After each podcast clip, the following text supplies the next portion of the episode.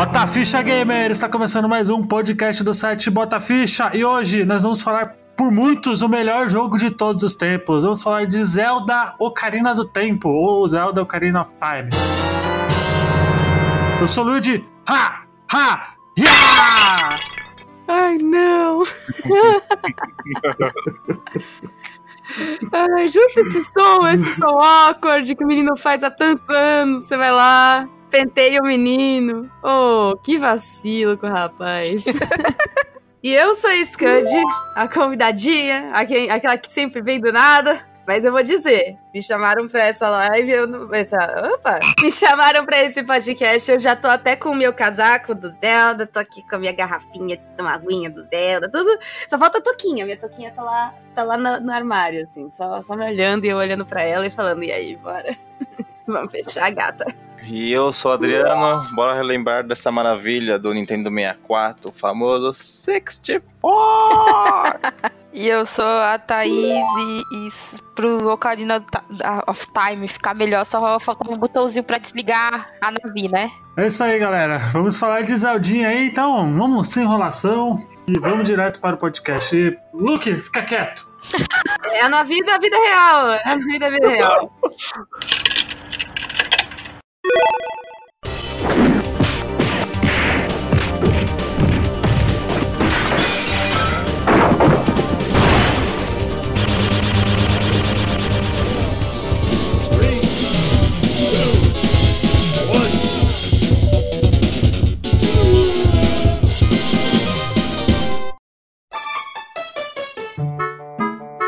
Lançado em 1998, aí a Nintendo, depois de mudar a história dos videogames do Mario 64, decidiu mudar a história dos videogames de novo com Zelda Ocarina do Tempo, né? É, acho que para muitos, eu acho, na minha opinião, é um jogo mais importante da história dos joguinhos é Zelda Ocarina do Tempo, junto com Mario 64, obviamente. É, assim, a, a, Nintendo acertou em fazer Mario 64. Ela falou: vamos deixar mais da hora, vamos fazer Zeldinha e virar deuses. é mais ou menos isso. Pois é, né? O Zelda, ele, ele começou. A gente já fez um podcast de Zelda lá atrás, o Zelda Link to the Past, que é o do Super Nintendo, que é um jogo maravilhoso. Joguem, falar a obrigação de vocês, ouvintes. E o Zelda Ocarina do Tempo acho que segue na mesma linha, né? Joguem a obrigação certa, valeu, falou, tá sendo Ó, se vocês não quiserem jogar, ó, vou fazer um jabazão aqui. Se vocês não quiserem jogar, venha na minha live. Eu falo de Lord Zelda, eu, eu joguei todos os jogos. Eu falo da relação entre esses jogos. Ó, ó wink, wink, nudge, nudge, pau, pau, pau, vem em mim. Isso aí, ah, ó, eu até falei, ó, já que a gente vai gravar de Zelda, tem que chamar a Scud, que ela seja fissurada por Zelda. Então, é, vou chamar ela, né? Uhum. Então, né, o Zeldinha, qual foi a primeira primeiro contato com a Ocarina do Tempo que vocês tiveram aí? Quem, vocês lembram? Lembro, sempre tem aqueles amiguinhos ricos, né, que tem o 64. Você vai jogar lá, fica passando vontade. e eu consegui arrumar o meu, cara. Eu vi bem pouco meu amigo jogando. Foi, nossa, digamos, amor à primeira vista. E vocês, Cândido, você lembra? Ai, que delícia, cara. Mas é, é, mais ou menos assim, né? Pô, claro que eu lembro. Eu vou explicar pra vocês essa história maravilhosa. É, meu primeiro videogame foi o 64. Ah, basicamente, eu não, não era tão rica para ter um videogame na época. Então, tipo, eu não tinha grana para comprar. Minha mãe também não tinha interesse de me comprar um videogame. Eu era uma pessoa minha muito criativa que eu pegava meus brinquedinhos e eu meio que partia eles em pedaços sabe? Tipo, tirava o braço de um, a perna de outro, e com Super Bonder eu reconstruía brinquedinhos novos. Então eu nunca precisei, assim, de videogame para me divertir. Assim, tipo, minha mãe é, sempre viu aquela criancinha criativa brincando com as bonecas. Eu, eu lembro que eu me interessei por videogame, como vocês falaram, foi no A Link to the Past, foi no Super Mario World, então, tipo, foi no Super Nintendo. Meus primos tinham ganhado recentemente um Super Nintendo, e eles me chamavam pra ir na casa deles zerar as partes que eles não conseguiam, porque eu era a prima mais velha. E como eles não tinham outros primos homens, eles me chamavam pra ir zerar. Então a gente ficava lá fins de semana zerando. A única coisa chata é que no, no, domingo de manhã eu tinha que ir na igreja com a minha tia e com os meus primos. Mas tudo bem, a gente aguenta algumas coisas pra poder ir, ir fazer o que a gente gosta, não é mesmo? Aí eu não tinha ainda videogame, a minha mãe via que eu tinha um claro interesse, e eu tinha um tio que colecionava videogames, na época era da Nintendo, né? Ele tinha aquele Super Nintendo, uh, Super Nintendo não, Game Boy, preto e branco, tinha Super Nintendo. Só que eu, meu tio, ele era aquele aficionado com grana, que ele fazia assim: "Ah, eu tô jogando um videogame aqui, pá, para, papá. Aí lança um videogame mais moderno, eu pego esse meu videogame que eu não vou jogar mais e eu dou para um dos meus sobrinhos entendeu? E ele trouxe o Nintendo 64 dos Estados Unidos, numa das conferências que ele foi lá. Jogou por um tempo, jogou Mario 64, jogou Zelda Ocarina of Time. Surgiu o, a febre do PS1, né? Quase PS2. Ele pegou e me deu o Nintendo 64. E aí Uh, eu toda feliz, né? Eu tinha agora um videogame muito melhor do que o dos meus primos. Uhum. e eu joguei, sim. Você falou até do Mario 64, foi o primeiro jogo que eu zerei completo.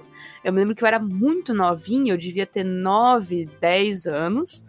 E eu me lembro que o Ocarina of Time em si era um jogo que eu jogava no videogame dos outros, como o, o, Lima falou, né? O priminho rico, o amiguinho rico, tá ligado? E eu tinha amigos ricos que tinham videogame, mas assim, é um jogo de uma pessoa, você fica só babando enquanto o cara joga, né? Uh, no caso do Zelda, ele tem uma história muito engraçada, porque ele foi meio que uma quest de vidas, era ele. Que quando eu era pequena, eu não entendia nada de inglês consequentemente, é, eu não sabia jogar o jogo. Não sabia história, não sabia o que o jogo estava me falando. Então eu fazia tudo meio que na marra, na raça e no instinto. Às vezes até falava, ô mãe, é! Mãe, vem traduzir aqui pra mim, mãe! Sabe? Uh, minha mãe trabalhou com línguas, ela é formada em inglês, em alemão, em português, então, tipo, ela ia lá e traduzia para mim. Aí é engraçado que, tipo, como minha mãe quase nunca tava em casa, eu não conseguia fazer isso. E minha grande frustração foi que eu me lembro quando era pequena, eu só conseguia chegar até os Gorons, mas não sabia entrar na caverna dos Gorons. Aí eu me lembro, gente, que tinha a edição especial do Zelda, ele vinha com uma fitinha de fita cassete. Meu Deus, os jovens de hoje em dia não vão saber que, que, que prazer e que inferno era aquela coisa. Que você botava a fita cassete no, VH, no VHS, assim, plu, aí tipo ela entrava e fazia aquele barulho mecânico. E aí tinha essa fita VHS do trailer do Ocarina of Time, em que, como disse o Luigi, o cara falava. Zelda, a Ocarina do Tempo, sabe? Tipo, falava em português e falava. E aparecia cenas do jogo, etc. Era o trailer que passava na televisão. Só que não tinha esse trailer no Brasil, ele não foi aprovado. Então, essa, é, a edição especial dele veio com uma fita VHS. E meu tio me deixou essa iguaria. Infelizmente eu não tenho mais ela. Gente, queria muito ter, juro. É, eu não tenho mais ela. Mas ela tinha esse esquema e eu ficava assistindo over and over porque eu queria ver essa cena, sabe? Tipo, eu queria ver o Link adulto galopando no cavalo. Eu sempre fui fissurado em cavalo, o pessoal sabe. Eu queria ver tudo isso. Pá! Nossa, gente, desculpa, eu tô tomando muito tempo. Vocês devem estar agora chorando, chorando sangue agora. não, não. Mas aí, enfim, eu, eu via. E aí teve uma hora que ele falava que no, no, no manual do jogo tinha um, um, uma ajuda Aí eu falei, nossa, verdade! Peguei o manual do jogo e comecei a ler. Aí eu vi que lá tinha em português falando como você zerava os três dungeons da o Kokiri, o dos Gorons e dos Horas. Que são as primeiras três pedras espirituais do jogo, a gente vai falar já disso. E foi assim que eu consegui virar adulto pela primeira vez. Mas isso eu já tinha, tipo. É, 13 anos de idade. Eu me lembro que no dos Horas eu não tava entendendo exatamente o que o jogo queria que eu fizesse. Então, tipo, eu parei no dos Horas. Então, eu minha mania quando era pequenininha, antes de trocar de videogame, era sempre fazer assim. Eu ia lá, começava o jogo do zero, zerava uh, o Deku Tree, né, que é o primeiro dungeon, zerava o segundo dungeon, que é a Caverna dos Dodongos, resetava e começava de novo, e de novo, e de novo. Tipo, essa era a minha persistência, sabe? Eu ia ver, eu tentava ver se em outros saves eu conseguia chegar mais longe. E aí eu me lembro que eu vendi meu, meu, meu 64, foi uma história triste pra caramba, vocês têm ideia. Tipo, sabe aquela coisa do. 64? Meu, que saco, eu não consigo gerar, zerar esse jogo, não sei o quê. Mas aí a minha amiga me mostrou o Crash Bandicoot do PS1 e eu falei, opa, achei outro jogo que eu gosto. E aí eu fui lá, vendi o meu PS4, o meu, o meu, o meu 64 Uhum. e acabei comprando o PS1 pra poder jogar Crash Bandicoot, Crash Uhum. Crash Bandicoot Warped, Crash Team Racer, que era outro jogo que eu amava, que ainda eu jogo na live aí, porque lançou o Nitro Field, né, gente? Jabá. É. E eu, eu jogava o Crash, aquele meio Mario Party do Crash, que era super divertido. Que eu acho que era Crash Bash o nome dele. E aí era muito legal que, tipo, eu, eu me voltei pra outro lado. Só que a gente tinha um amigo nintendista na escola. Então eu tinha essa amiga que era sonista. E a gente tinha um amigo nintendista. E aí o meu amigo nintendista tinha todos os consoles, todos os Game Boys, todas as fitinhas, etc. Aí eu falei, ah, eu nunca zerei 64. Isso quando eu tinha o quê? Uns. É, 13 pra 14 anos. Quase indo aí. ah, Não, 13 pra 14 anos é. É, eu tava mais ou menos na quinta, sexta série. O que vocês é sexto e sétimo ano agora. E eu me lembro que ele falou: Ô, Ana, você nunca zerou Zelda? Eu falei: Não. Pô, mas você gosta tanto de Zelda, você nunca foi lá, pegou Epona, tá. Não, peraí, vamos zerar junto? Eu falei, bora. Aí a gente fez uma maratona na casa dele de três dias e a gente ficou jogando lá na sala dele. E aí eu vi o que o manual tava me falando, mano.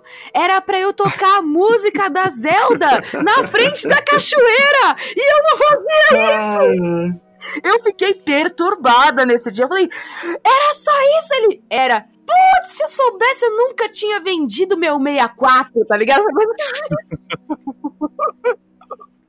Ai, meu ridículo, cara. Aí eu comecei a, a, a ficar muito incontente, né? Eufórica. A gente zerou o jogo do, do começo ao fim.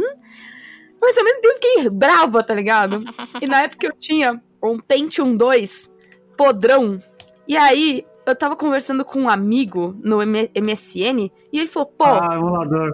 O saudoso, saudoso Project 64 1.6. agora é a parte que vocês não devem repetir, porque Nossa. por Deus isso é muito feio.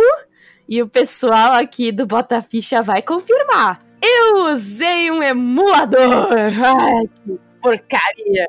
Project 64, ê, que sacanagem, não se pode fazer essas coisas, mas gente, na época não tinha jeito, era ou você tinha o videogame, que não vendia mais, porque era a época do PS2, ou você não tinha a única possibilidade que era o emulador. Então, tipo, não tinha. é, a, a Nintendo nunca pensou em fazer o remake das coisas. Era uma época que, tipo, pra você jogar os jogos antigos era ou emulador ou ter o console. Os consoles eram absurdamente caros, porque era coisa retrô de colecionador. Você nunca ia arrumar isso numa loja brasileira É, se você época, arrumar. naquela época, aqui no Brasil, não sei vocês, mas naquela época era pra comprar um, um console tinha que vender o outro. É, não tinha por como isso. ter- era muito difícil ter os dois, né? Sim, você tinha que ser muito rico. Acho que é só atualmente que é muito mais fácil você comprar, sei lá, ter um Play 4, Xbox, um Switch, É que naquela época era assim, tipo, o videogame custava 700 reais, era caro pra caramba, entendeu? Uhum. Hoje em dia, o videogame custa 4 pau, ele tá barato. É, mas assim, tipo... Mas era exatamente isso, gente. A gente não tinha grana pra comprar nossas coisas, a gente dependia de papai e de mamãe, e papai e mamãe não queriam que a gente tivesse dois videogames. Papai e mamãe não viam utilidade em a criança ter dois videogames. Pra eles era um, um desperdício de dinheiro. Então eles falavam: ó, se você quiser ter seu PS1, vende seu 64. Aí você ia lá na lojinha de videogame local, né? Na, na, na né, loja nerd local, que era tipo, juro, gente, era uns bequinhos, velho. Você comprar videogame na, na nossa época. Galeria Pajé, Galeria Pajé, Santa Efigênia. Anos 90, começo dos anos 2000, você comprar videogame era, cara, cê- era como ir no beco comprar uma droga, cara. Era uma coisa muito insana. Você ia se metendo por ali, por aqui, você ia na Santa Efigênia, padroeira, né? A gente fala. Uhum. Você ia na padroeira, e a padroeira não é um lugar bonito, galera. É um, um lugar que, é, até hoje, né, apesar de termos patrimônios tombados aí pelo governo, é um lugar muito deteriorado, é centro de São Paulo. E o centro de São Paulo não é toda essa belezinha que vocês veem aí no cartão de turismo, não. Ele tem partes que você fala: Meu Deus, eu estou num filme medieval, eu estou na, na beirada do, fe, do feudo, tá ligado? Eu tô vendo a ralé da ralé. E, e, e, coitados, mano. Tem gente que, que vive super marginalizada lá, tipo, é, é uma realidade muito nua e crua. E aí, você, imagina você, criancinha de 10, 12 anos, indo com a, Na época, era criança, não era pré-adolescente indo pra baile funk, não. Era criança, 12 anos, 10 anos. Imagina você, 10, 12 anos, com sua babã e babai, sabe? Indo para esses locais de extrema realidade urbana e, indo comprar o seu videogame. Primeiro, era um medo entrar. Segundo, era um medo sair, principalmente com videogame de braço do braço. É. Então, era tipo um lugar super tenso, guys. E aí, era isso que o Luigi falou. Ou você tinha um videogame ou você tinha outro. E quando eu fui fazer minha escolha, eu fiz uma escolha pobre e acabei vendendo meu 64 para comprar um PS1.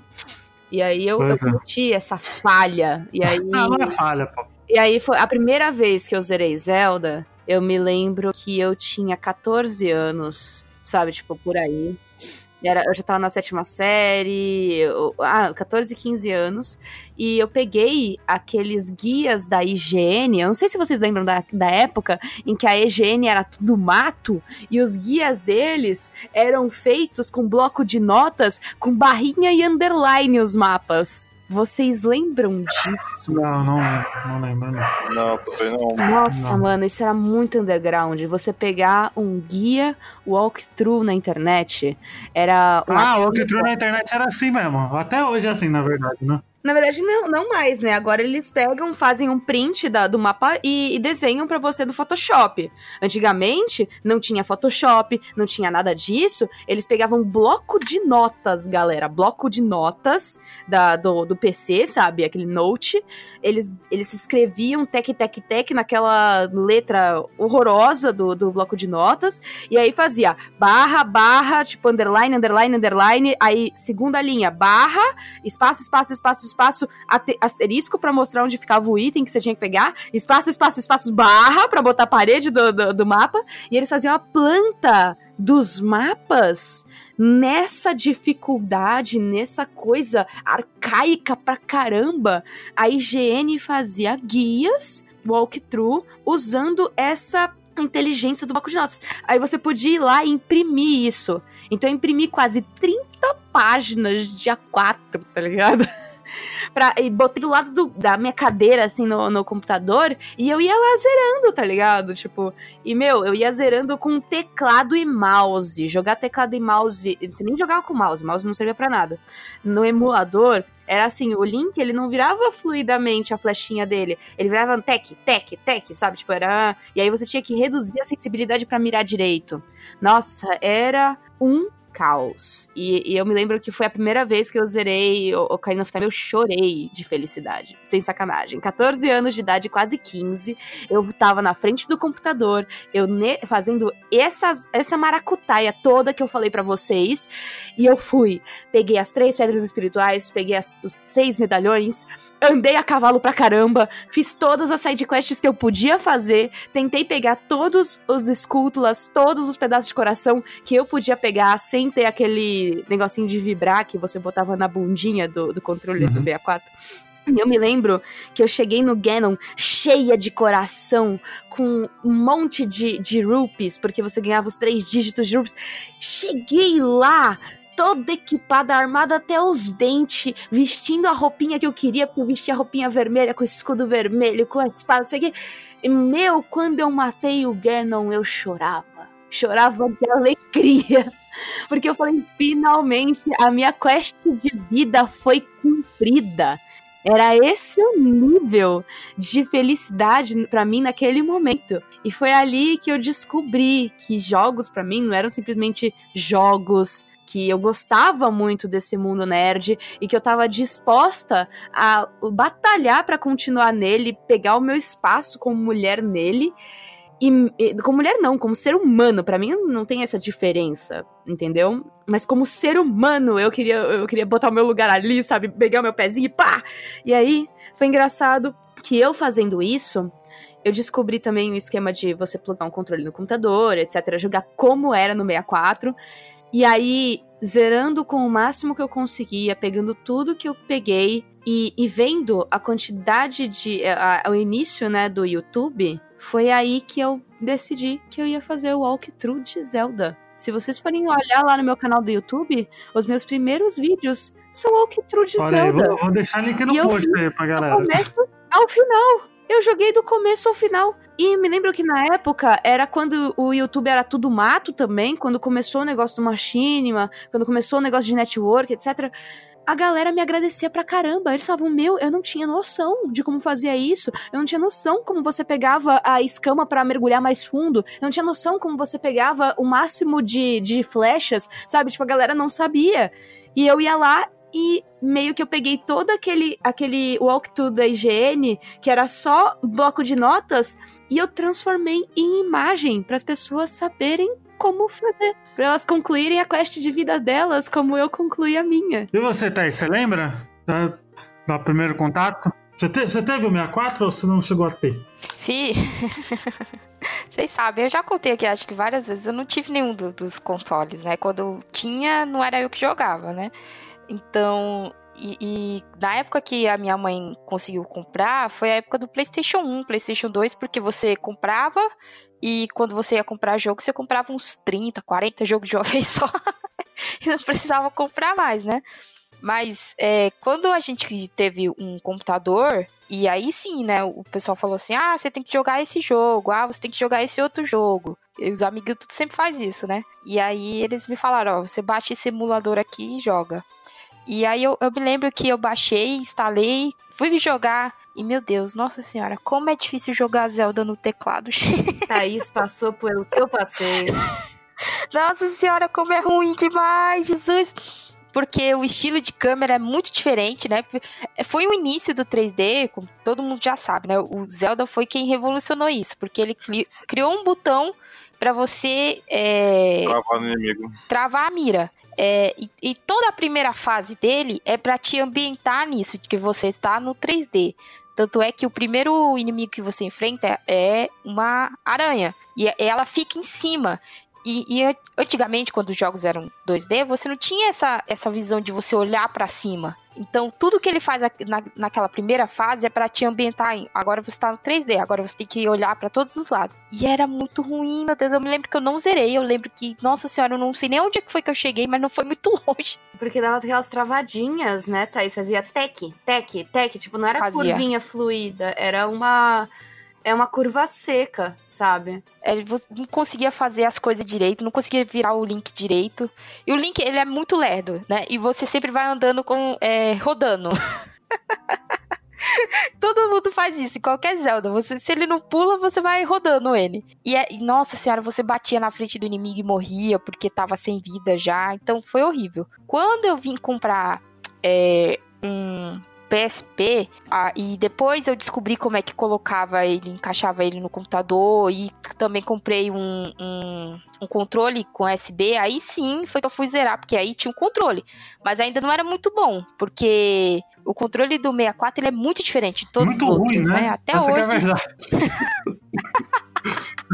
É, eu me lembro que eu, eu ficava com bolha na mão de jogar Mario Party, ficava ca- naquela rodinha, lembra? Pra você girar, girar, girar, girar, girar. Eu Isso. botava a palma da mão aberta. Lembro.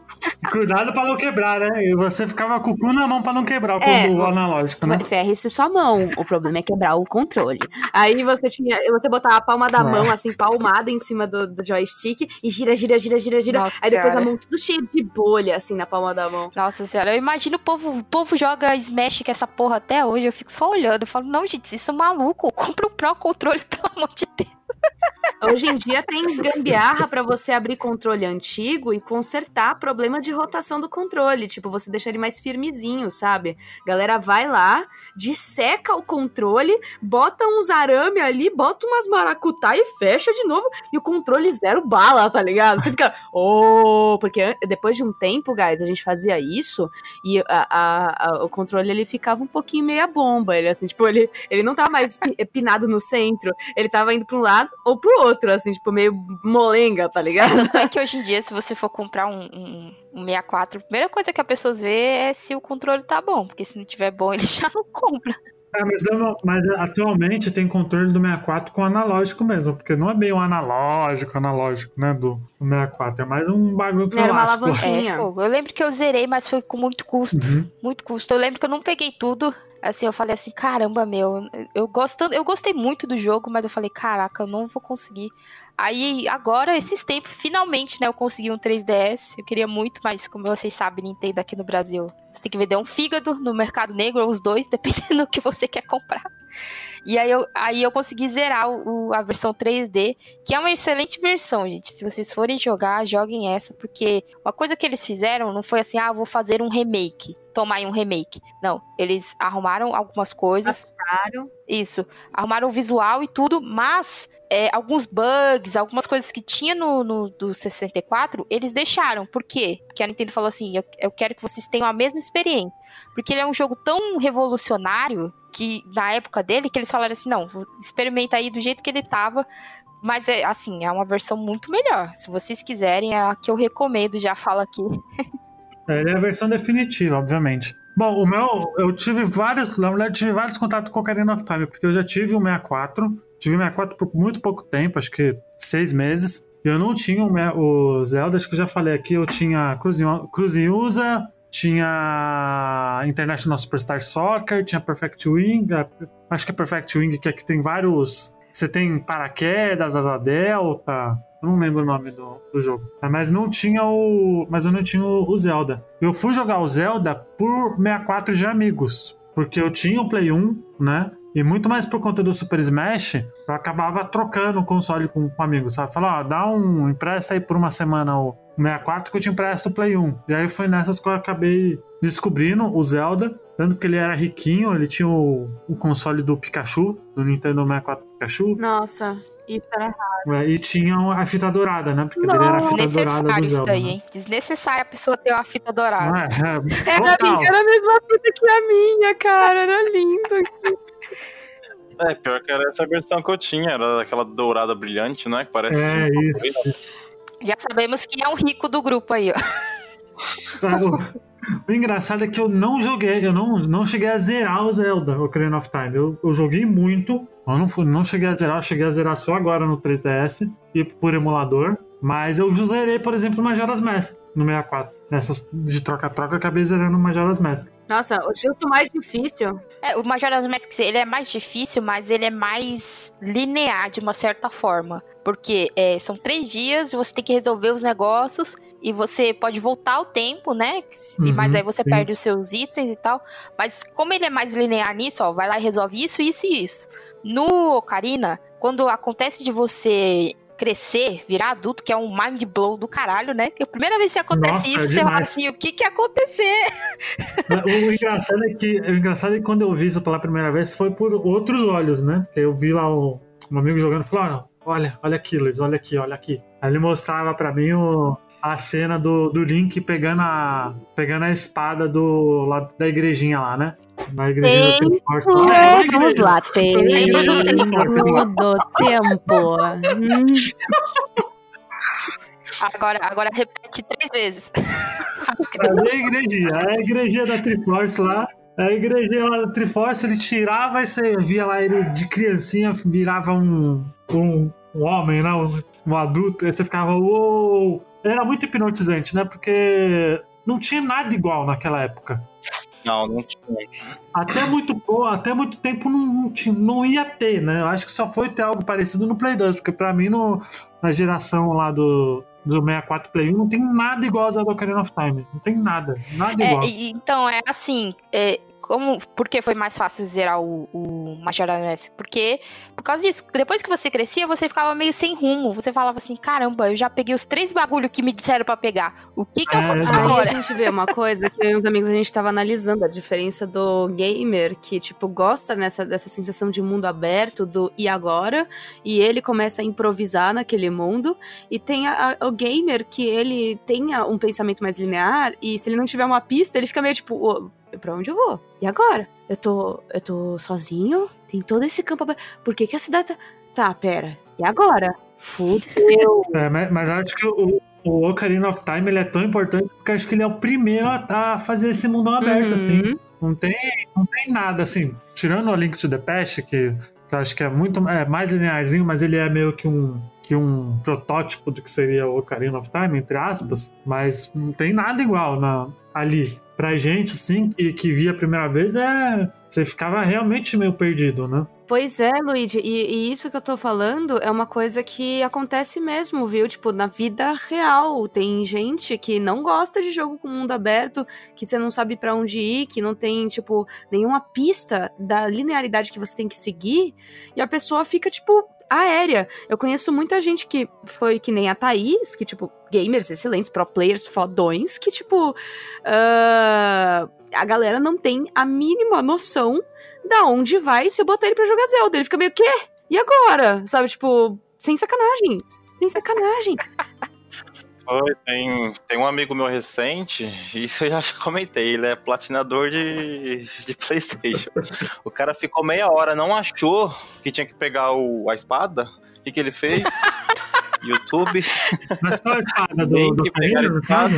É a primeira que Ah, na verdade o escudo. Ah, o escudo. É o escudo que ele- é, ele já procurou, tipo, ficou meia hora, não tem a. É, é a porque, é porque, por exemplo, atualmente os jogos de mundo aberto, eles têm lá, você escolhe a missão, né? E ela aparece, ela fica lá meio que ali fixada. Exato, ela fica meio fixada ali, te dando as, tipo, as instruções, por exemplo, do que, que você tem que fazer. No Zelda, filhote, no Green of Time era se vira aí, bruxão. Então, eu, não sei vocês, mas nessa época eu tinha aquela boa e velho dicionário que ninguém conhece mais, né? Aquele O pai dos burros. que parece é uma mini bíblia, então assim, eu eu segui as pistas porque eles falavam, Zelda ele é ele é diferente que ele, ele meio que a, a nave, ela vê que você tá perdendo tempo lá moscando, ela fala, fica gritando, e você vai falar com ela, ela fala, ah, você tem que ir lá na Red Mountain, ah, você tem que ir lá na Lake Ilha. É, a nave era o nosso diário de missões. E, tipo, a gente não. É, é uma das coisas pelo qual que não, não temos, é, pelo menos daquela época, muitos fãs bra- brasileiros, porque a gente não compreende inglês e aquele jogo você precisava ter um conhecimento de inglês para você ter dire- direcionamento. E foi por isso que eu aprendi inglês. Eu, eu como, como bem disse, o Lima era dicionário do lado, é, guia da higiene do outro, e, meu, bora, sabe? Tipo, era nesse nível, porque o guia, eu esqueci de falar, ele era completamente em inglês. Inglês é foda. Não tinha Então, tradução. mas é, nessa época já existiam as revistas, né? Essas revistas que hoje em dia você vai lendo e você sente uma vergonhinha ler assim, você fala assim, meu Deus do céu, o que que esse povo tá escrevendo? Aí, vai, aí você tá lá na, na Pro Games, por exemplo, Pro Games, detonado de, de Zelda, Detonado. detonado de Zelda em sete edições, por exemplo. Eles faziam isso mesmo, pelo amor de Deus. Sim. Pra vender revista da Nintendista. Não era Nintendista, cara, esqueci qual é o nome da revista Nintendo. Era a Nintendo World, a Nintendo Cara, World. Nintendo mesmo. A Nintendo World, tem, eu tenho um amigo que tem as sete edições de como você zerar Zelda, tipo, é, nesse nível, sabe? E era, eu me lembro que essas edições de zerar o Legend of Zelda ou zerar algum jogo, elas vinham com uma capa metálica com a cor principal do jogo. O do Legend of Zelda Ocarina of Time era uma capa dourada, meu irmão. É bonita a revista. Fita, igual a fita. Aham. Mas como, qual, qual que é a história do Zelda Ocarina? Acho que não tem muita história também, né? Bate nesse A menino gente, aí. a princesa... A princesa não, a princesa... Não, Tem tipo, sim, não, tipo, a princesa é sequestrada, o que acontece? Você salva a princesa. Não, não é assim não, pô.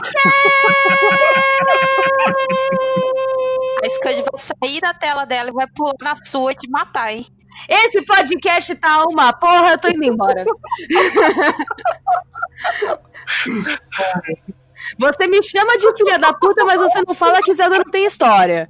Não, não tô falando que não tem, falando que é, você vê lá, ela lá no momento com o cavalo, né? Ela criancinha, celular sequestrada pelo cavalo lá do, do Ganondorf, e tá aí. Pronto, virou festa. Nada a ver, velho. Ela não tá sequestrada, ela tá sendo escoltada pela Sheik. A Sheik não, A Chica. a... Como é o nome da... Ah, Isso, ímpar. a- Isso, aí, então. A guardiã dela, Ah, não, entendeu? vocês estão indo longe demais.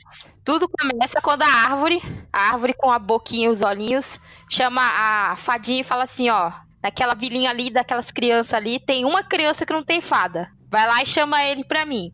Aí lá vai a fadinha, que é a fadinha mais irritante do universo, chamar o menino. Aí você tem que, primeiro, arranjar uma espada e um escudo, porque senão o bully, filha da puta, não deixa você sair. o Middle, o Middle não deixa você passar, porque você não é homem o suficiente pra ir até a árvore. Tem um pouquinho antes ainda disso daí. Tem. A, a, na verdade, assim, Celima, você quer falar ou eu falo? Pode falar. A história começa, na verdade, com a meio que a nave contando sobre essa aventura que ela teve com o Link. Só que ela começa falando que havia um menino, né, entre os Kokiris, que é um povo do da cultura ali de Legend of Zelda, que são os, para quem já viu a estética de Legend of Zelda Ocarina of Time, é o pessoinha baix, a galerinha baixinha que usa roupinha verde. Eles são de uma raça meio de gnominhos. Isso é muito chato. o povo chama de elfo, né? É, é a galera Isso. do Peter Pan, a gente brinca. Então, a galerinha do Peter Pan não cresce. E o Link parecia muito com a galerinha do Peter Pan, só que, tipo, ele nunca teve uma fada, porque em um determinado momento da vida desses Peter Pan aí, uma fadinha escolhe para ficar do lado deles. E o Link em específico não tinha fada. Tem um motivo, claro, mais tarde explica no jogo, mas o interessante é que explica que ele é um é, ele estava destinado a passar por uma aventura e por isso ele tinha constantes pesadelos. Que era tipo essa coisa de profecia, sabe? É, a história começa mesmo mencionando essa, essa jornada do herói que se inicia com uma profecia envolvendo ele, que ele não consegue interpretar, porque talvez ele não tenha sabedoria suficiente, ou talvez não tenha wits em relação ao mundo espiritual ou sabedoria mística para entender que aquilo era um sinal. Então ele achava que era só um pesadelo. Ele sonhava com uma chuva tensa pra caramba, com raios e trovões, tempestade, um, um portão de uma cidade, uma, um, uma fortaleza abrindo, né? Um cavalo branco passando por esse portão com uma menina de carona nesse cavalo, né, indo na garupa, e de repente, quando ele vira para olhar o portão novamente, tem um cavaleiro negro em cima de um cavalo com crina de fogo. E esse cavaleiro negro estende a mão para ele e ele sempre acabava por aí nesse sonho. Tipo, é, é isso. Aí começa o que a Thaís falou. Isso, e só complementando um pouco, a... esse menino ele é deixado na cidade, a, a árvore Deku, ela é como se fosse a guardiã da, da Vila Kokiri. Qual o nome da árvore, Adriano? É. Deku. isso é muito errado, né, velho? É, a pronúncia é Deco, né? É Deco. Mas, tipo, é que nem aquele menininho lá do. Qual é o nome desse anime, desses anime novo aí que a galera se. Boku no Hiro. É, no Boku no Hiro tem um personagem é, chamado verdade. Deco também, né? Então, tipo... Então, aí essa ela tava esperando o momento certo para liberar a nave, né? Que é o. Tipo o auxílio do, do Link. Aí começa o jogo que a Thaís falando, a navezinha voando, passando pela vilazinha. Mó brisa essa parte. Imagina essa parte em VR na hora que ela vai passar bem entre o quadradinho lá do. Manja do. Você morreu. É, é, mais ou menos isso que vai acontecer com. Sabe, You Died do, do, do, Dark Souls vai aparecer na sua cara, assim, porque você já teve duas é, epilepsias, né? Com tanto motion sickness que você vai ter. Pra quem não sabe, motion sickness é aquele famoso enjoo de carro. Você vai, vai ter duas convulsões por causa dessa porcaria. E aí, quando ela bater a cara na cerca, você pá, você morreu morreu junto com ela, assim, plé. Bem isso mesmo. Aí você vê que o, o, pessoalzinho não gosta do Link, né? Por causa que ele. Como se ele não fosse honrado de ficar naquela vila. Porque ele é diferente, né? É, é aquela coisa, né? Ninguém gosta do diferente. Todo mundo acha que o diferente ou ele é alguma coisa para ser apreciável, ou é alguma coisa para ser excomungada. E o fato é que os Kokiris, em um determinado momento da vida, uma fada guia, né, que é que são as naves, né, as fadinhas que a gente vê no jogo, uma fada guia encontra esse Kokiri e fica com ele por toda a existência. Eles são crianças eternas, eles não envelhecem, eles não morrem. Então essa fada é a companhia deles e a proteção deles. Depois eu explico por quê, tem um motivo, a gente vai entender isso mais tarde. Mas o link não ter fada é porque, primeiro, não se sabe isso de início. Você não tem essa concepção, mas o Link não pertence à mesma raça que os Kokiris. Ele é o, faz parte da população, vamos entre aspas, humana, porque tecnicamente os elfos no mundo de Legend of Zelda são humanos normais. Eles só têm a, a, a orelha pontu, hum. pontuda. E sim, eles têm essa orelha grande pontuda de elfo mesmo. Não é uma, um erro de gráfico. Então, tipo, os humanos antigamente eram elfos. Então, tipo, esses elfos também chamados de Hylians, eles são a população normal, a população que, sabe, nasce bebê, cresce, vira adulto, envelhece e morre, assim, tipo, mas envelhece num nível normal, uma, um tempo rápido até. E o Link foi. Porque como... joga D&D meio que alto, alto da floresta. É, é tipo meio elfo. É, é, tipo meio elfo mesmo, assim. É como se fosse a interpretação do meio elfo do D&D. E aí o... Que, tipo... É, só que eles não têm essa coisa de viver 150 anos. Eles vivem, tipo, 100 anos no máximo. E, e foi que nem o Lima falou. Ele foi abandonado na beira da, da floresta por causa de uma guerra. E o Deco... A árvore Deco assumiu uh, cuidar da criança porque a mãe dele estava muito é, machucada e ia morrer, era oficial. E aí ele se ofereceu, cuidou dele, a nave também cuidou junto. É, só que, como ele não é um Kokiri, ele não tem um destino de ter uma fada dele, entendeu? Só que para essa quest, o Árvore Deco pegou a, a, a fiel fada dele que era uma fada diferente das outras também, que é a Nave, que era a guardiã da árvore, e pediu pra Nave ir lá auxiliar o Link, porque ele precisava da ajuda do Link, que ele foi amaldiçoado por um cavaleiro chamado Ganondorf. Aí começa, de fato, assim, a aventura, né? É aí que você precisa da espada e do escudo, porque é isso que a nave fala. É aí que o Mido bloqueia você de entrar. É aí que você vai até a árvore Deco e ele te explica tudo. Ele fala: Ó, oh, é o seguinte, eu te chamei aqui através da nave, porque a, nave é tipo menino de recado, tá ligado? Ela não era, não era para ela ficar com o Link, não era para ela ser companheira fada do Link. Era só para ela trazer o Link até a árvore. E aí, tipo, a, a, a, quando ela chega lá com o Link, dão outra tarefa de office boy pra ela, né? Tipo, bom, agora que você já chamou o menino, agora você vai acompanhar o menino ali na, na dentro da salinha do depósito e você vai lá pegar os, os grampeadores, tá ligado? Foi mais ou menos isso, se fosse um escritório. Ah, então, tipo, a nave vai lá, chega lá com o Link, o, a Árvore Deco conta a história de, de que esse cavaleiro é, chegou é, pedindo coisas que ele não poderia dar, e no fim das contas como punição, né, por, por, pra, porque o Deco falou que não ia dar, ele foi amaldiçoado. E essa maldição já estava chegando num nível que não tinha condições nem da própria árvore Deco lidar com ela, apesar de ser quase uma entidade deus, né, essa árvore. E, e aí ele pede, ó, entra dentro do meu, do meu corpo e tira esse, esse parasita Aranha. de mim. É aí que a gente encontra o inimigo fatídico da Thaís. É, que é o, ele é Ali é o grande clássico, né?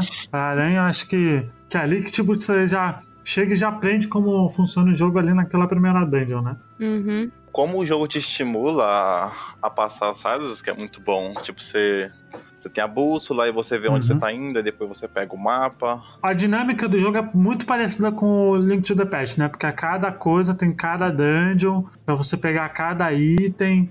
Isso é igualzinho a, a musiquinha de uhum. quando você descobre algo. É, o sistema né, de, de dungeons é, é bem parecido, só que em 3D, né? O jogo. Sim, é, obviamente, né? Obviamente. É, lindo. Mas ele, ele é bem assim, a, a dinâmica de como seguir o jogo, né? Ele é, ele é, tipo, muito parecido, é idêntico ao Link to the Past, né? Só que ele é em 3D, uma visão mais tridimensional, né? Agora, sobre. Antes da gente aprofundar mais um pouquinho na história, o que, que Zelda trouxe de novo para o mundo dos jogos, né? Porque existem jogos antes e depois de Zelda, né?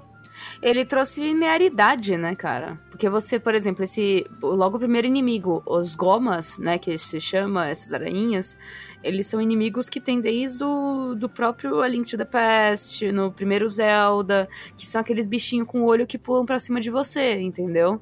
É isso que eles transformaram em 3D e, tipo, eles, sabe, não deixaram de trazer inimigos antigos de outros jogos pro seu joguinho e, tipo, contar uma história diferente. Porque as Sim. histórias de Zelda nunca são iguais. Todas elas têm uma diferença, uma, uma, uma uma função na sua timeline e você vai entendendo onde é que você tá, entendeu? Então, por exemplo, no, no A Link to the Past é uma história, no, no Zelda Ocarina of Time é outra. Então ele trouxe essa coisa da linearidade, uma coisa que era muito difícil de você ter nos jogos. Uhum. E fora a mecânica de 3D, né, do Lock-on, que é usada até hoje. Uhum. Então, esse sistema de, sistema de trava aí, né, ele meio que não... O pulo, né? O pulo continuou seguindo o mesmo. Você vai na alturinha alta lá, você dá um... Você vira a bolinha, né, para pegar o impulso, ele dá meio que um pulinho. E tem o, o Z que você apertava e, e apertava para baixo e o A, ele virava um mortalzinho para trás. Nossa, eu fazia muito isso. Tipo, você ficava brincando com o inimigo, sabe? Vira mortal, pula pro lado, pula pro pula pra frente com a espada. Isso a gente acaba vendo muita coisa, né, em jogos de 3D, RPG. Dark Souls, Dark Souls é, é, a base de Dark Souls é isso, cara. Você mirar no cara, ficar olhando a movimentação do seu inimigo, pular para um lado, pular para outro e esperar a hora de atacar. Zelda já trazia isso lá atrás. Ó, eu digo mais, hein? Eu digo mais, você que gosta de Dark Souls, você que gosta de RPG de mundo aberto, deve a vida leve o anos pra Zelda Ocarina do Tempo, tá? Se você gosta de Dark Souls, faz o seguinte: zera Ocarina of Time sem pegar nenhum coração. Dá para você fazer isso. Dá. Zera com três coraçõezinhos só e, e vai lá, seu, seu trouxa. Aí tem o sisteminha do cavalo, né? Da Ipona. Sim. Tem o. Você dá o dash com ela, dando a cenoura. Ela te meio que dá um dash, tem que esperar ela respirar que é o sistema de flash, né? Primeira pessoa, ficou bom pra caramba, porque você usa o, o C, o analógico mesmo, né? Você segura o Z e com a câmera você, você tem livre e mira. É, o negócio de teleporte, né? O negócio de você usar portal, você tocar uma uhum. música específica, você vai parar para outro lugar. Isso era muito legal também, é uma coisa muito dentro dos games. Que hoje em dia a gente vê aquele negócio de você abrir mapa e ir pro checkpoint, né? E aí você volta. Pra... rápida. Né? É, então, a, a, fast travel, né, que a gente chama, o portal, o, o, o teleporte era exatamente isso. Você tocava uma musiquinha, você ia para algum lugar específico, e daquele lugar você tava numa área diferente. Uhum. Sim, sim. Aí o, o negócio lá, né, de você queimar a, a madeirinha, para você acender as tochas. Isso era legal pra caramba. Tipo, tem um monte de tocha na, na, na, sala. Aí você vê que só tem uma. Aí você fala, ah, vou, vou acender todas. Aí você pega o gravetinho, aí você sai correndo, tem que ir por tempo. Você, você ligando todas as, a, a chamas, uhum. ele, ele libera itens secretos. Isso é uma coisa que ele trouxe do, da, da época antiga mesmo, do A Link to the Past, isso tinha. Não sei se vocês lembram, a lamparina. A lamparina, ela. Você usava ela e quando você atacava com ela, fazia um arquinho de fogo. Sim, sim. Se você fosse nos pedestais apagados, você acendia esses pedestais apagados. Então, tipo, é, é aquele negócio que nem você falou, Lima. Se você demorasse muito, você perdia o timing da, das tochas. Tipo, você acende uma tocha tocha demora muito para chegar na outra, a de trás já apagou. Então você tinha que acender todas rápido para poder segurar que elas estivessem acesas e completar aquele puzzle, entendeu? E, e, fora que ele usava muito som, tipo, tinha as Skull Golds lá que, que você ouvia um barulho. Sim, sim. É, sim. Manja, você você procurava eram uns coletáveis do jogo. Sim, os colecionáveis para você pegar coisas extras no jogo, né? E o interessante dessa, da, dessa coisa do som é que a galera não sabe disso, é um segredo para muita gente. Eu acho estranho, porque, nossa, eu, se eu não soubesse desse segredo, eu não teria zerado o jogo. Sabe a Lost Woods, pessoal? A, o, a parte que você. É, eu, eu, descobri, eu descobri sozinho como é que é, passa essa parte. Exatamente, por porque você. É, é, a, a, própria coruja te dá essa dica. Escuta a música da floresta que ela vai te guiar pelo caminho, o, o caminho correto. Isso. Porque Lost Woods era aquele clássico, é um labirinto que se você errar o caminho, você volta pro começo. Sim. Então, é, você sabia qual era o caminho certo, porque ele tinha um som 3D ali. Então, tipo, você ouvia a musiquinha, quando você chegava perto da portinha certa, a musiquinha ficava mais alta. É, ficava... Quando você ia mais para longe, ficava só a percussão do. Isso. Então, tipo, você perdia a noção da música. Então, você sabia que o caminho correto era por uma passagem, porque a música ficava alta. Então, você ia seguindo a música da Sária, ia seguindo a música da Sária, até que você passava um portal e ia pra luta com o lobo, no meio de Lost Woods. Então, tipo, você só entrava no Forest Middle, que é o nome dessa área, se você seguisse o som do jogo. Então, é que nem você falou, a essa mecânica de você aproveitar o áudio do videogame é linda. Assim, tipo, uma coisa que os caras falavam, ó, oh, a gente não trouxe só 3D na visão, a gente trouxe 3D no som. Aí, tem mais um ainda. Tem o famoso Rumble Pack que você citou, que certos chãos que você passa, ele treme o controle. Aí você tem que largar uma bombinha lá e esperar para ver o que acontece. Ou você tem que bater com um graveto, ou Isso. você tem que cantar uma música, e aí ele abre um buraco. Isso tem muito cara de ser coisa do Miyamoto, né? É coisa do Miyamoto, né? E detalhe, você tem um tem umas formiguinhas que você vê nos gramáveis, você, você, você bate a espada, você vê umas, umas aranhas mexendo, sei lá, aranha, barata, sei você lá. Pode botar lá no potinho. Isso. Essas aranhas você consegue colocar lá nos buraquinhos, que tem uns secrets também no jogo. Tem. Quando eu descobri isso aí também foi muita loucura. É, é, naqueles buraquinhos, eu sempre fazia uma coisa. Quando eu descobri que tinha esse esquema, Lima, olha como a menina é safada. Pra pular o guia da, da, da IGN, eu pegava. Eu sempre tinha uma, um potinho com uma aranha e a sementinha colorida. Então eu vi um buraquinho desse, eu primeiro jogava aranha e pegava uma, sabe? Jogava aranha perto, Isso. mas pegava uma. Aí as outras aranhas iam até o, o, buraquinho, se enfiavam lá, aí pulava uma escútula de dentro. Aí você pegava a escútula. Isso, aí depois eu botava a sementinha e, e tipo, esperar, uh, virava adulto para ver crescer o que acontecia com aquela sementinha. Então era engraçado que eu saía plantando árvore no jogo. Basicamente era assim: bota aranha, aí tira a escútula, bota sementinha, sabe? Era mais ou menos assim. E tinha é, buraquinhos que não tinham escútula, ou até mesmo, tipo, é, a próprio teleportezinho ali da, da, da plantinha que levitava, que não sei se vocês sabem quando você colocava a, a, sementinha colorida nesse negócio, você colocava só quando é criança. Você só pode colocar enquanto você é criança. Aí você crescia, e aí tinha o bagulhinho de levitar, a, a, florzinha voadora. Aí você subia na florzinha voadora e ela te levava para algum lugar secreto ou ela te levava para algum atalho. Então, é, às vezes, ela não te levava para lugar nenhum, ela só te dava um rolê para você ver o mapa, sabe? Você vê o um mapa de, de visão mais panorâmica. Isso acontece em Lake Hylia. Tem uma plantinha que ela te leva até a torre de cima, né? O telhado da casa do, do laboratório. Mas tem outra plantinha que ela te faz cruzar da praia, de um lado da, do, do negócio, até o negócio de pescaria.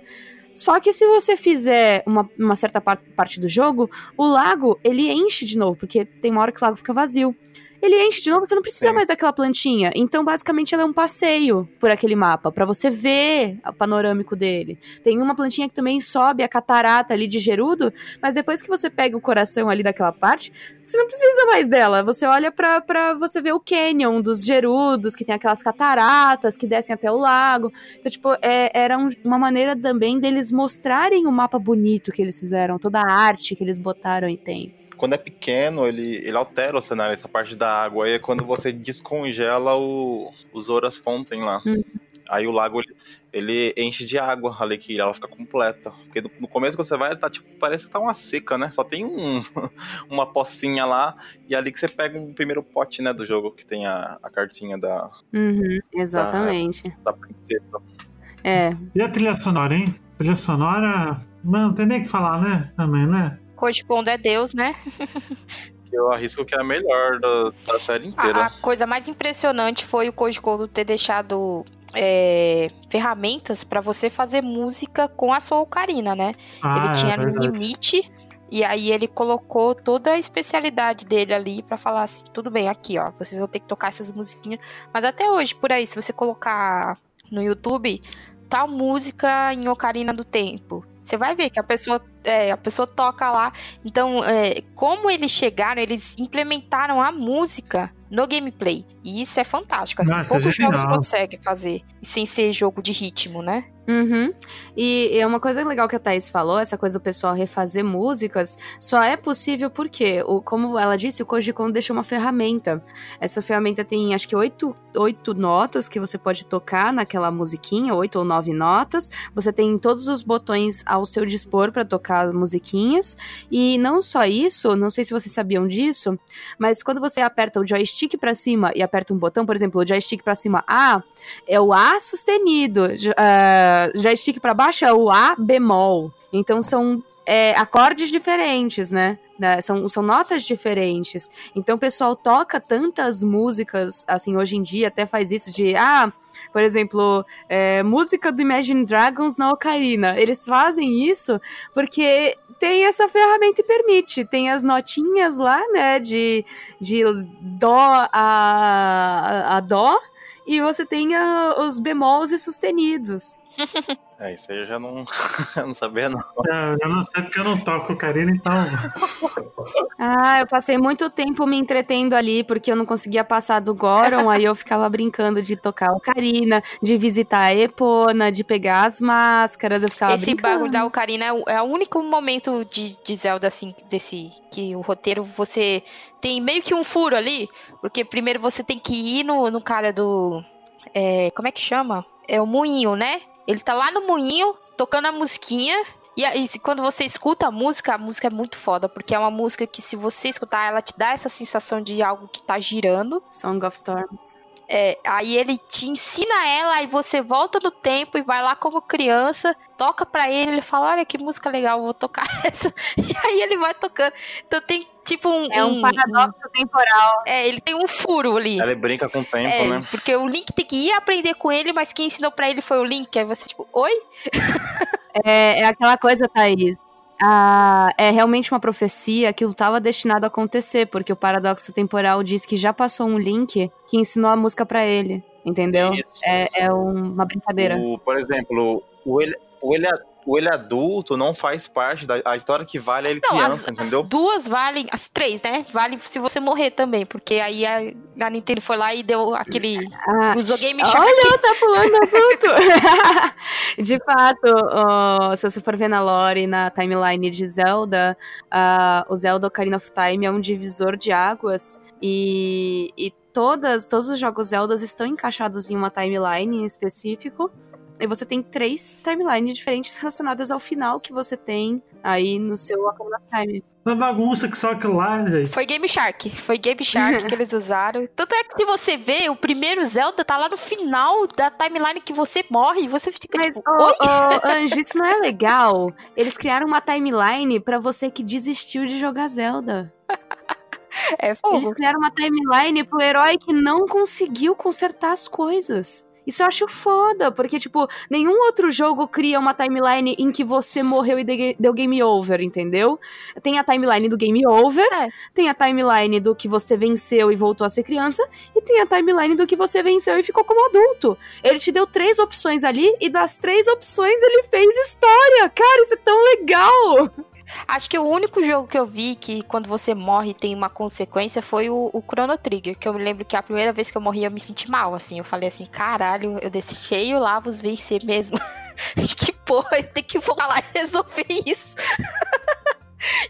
E o game over, ô Thaís, você que jogou Majoras, e o game over do Majoras, aquele de acabou Ah, o tempo, não. que tudo explode, todo mundo tá triste, as crianças se abraçam com os pais, aquela cena bem Armagedon, e aí pá, todo mundo morre. Não, mano, em Majoras, eu não sei se. Talvez algum dia a gente faça o cast também. Em Majoras tem a história da mulher que ela dá uma bebida pra criança, porque ela sabe que no outro dia vai estar todo mundo morto.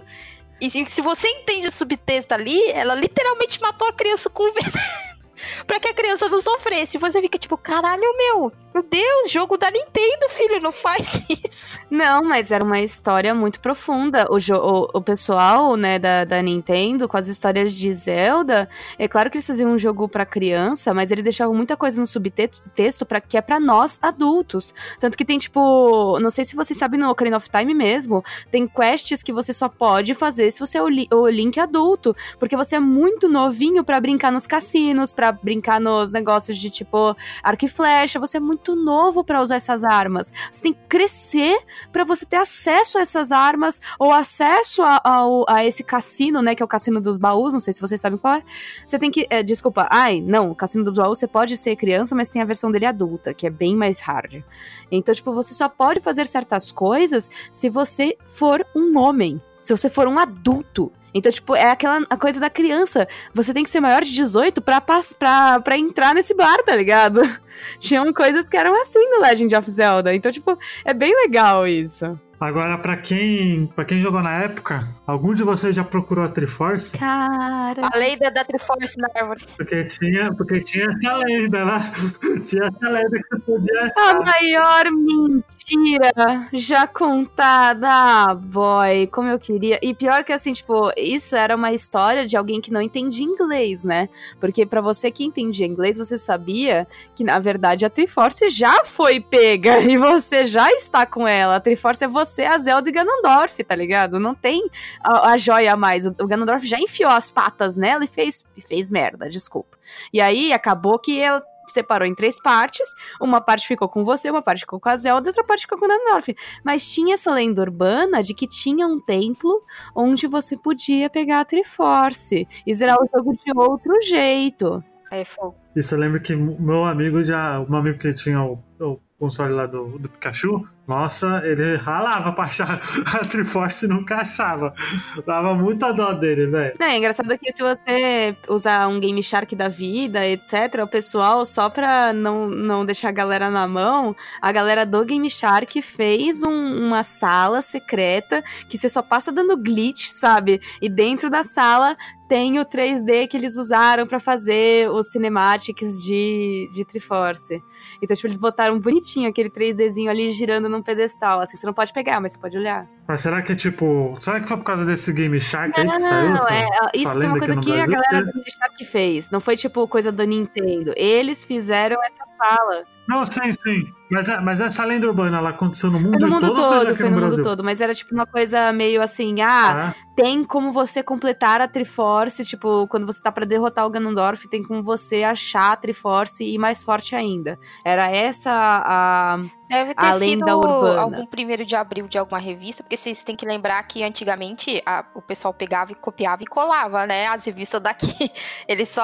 ah, quem aí sabe falar japonês? Aí pegava a Famitsu É. e, e, sabe, copiava e colava. Era literalmente isso. Mas tinha lendas ur- urbanas também com R, é, o, o- o Resident Evil 2, lembra, Thaís? Que eles falavam que se você andasse de costas em tal lugar, você viu o demônio. Tinha, tinha vários negócios. Não, não tem uma que era do Akuma? é, o do Shenlong, do, do Street Fighter 2, você podia. O- Quem falava, ah, é, o meu Shen, é, Tela branca do Akuma. essa, o, o- no Street Fighter 2 tinha essa coisa que você podia derrotar o Shenlong. A maioria desses foi primeiro de abril que as revistas fizeram. Aí, quando chegava aqui, filho, o pessoal transformava em verdade.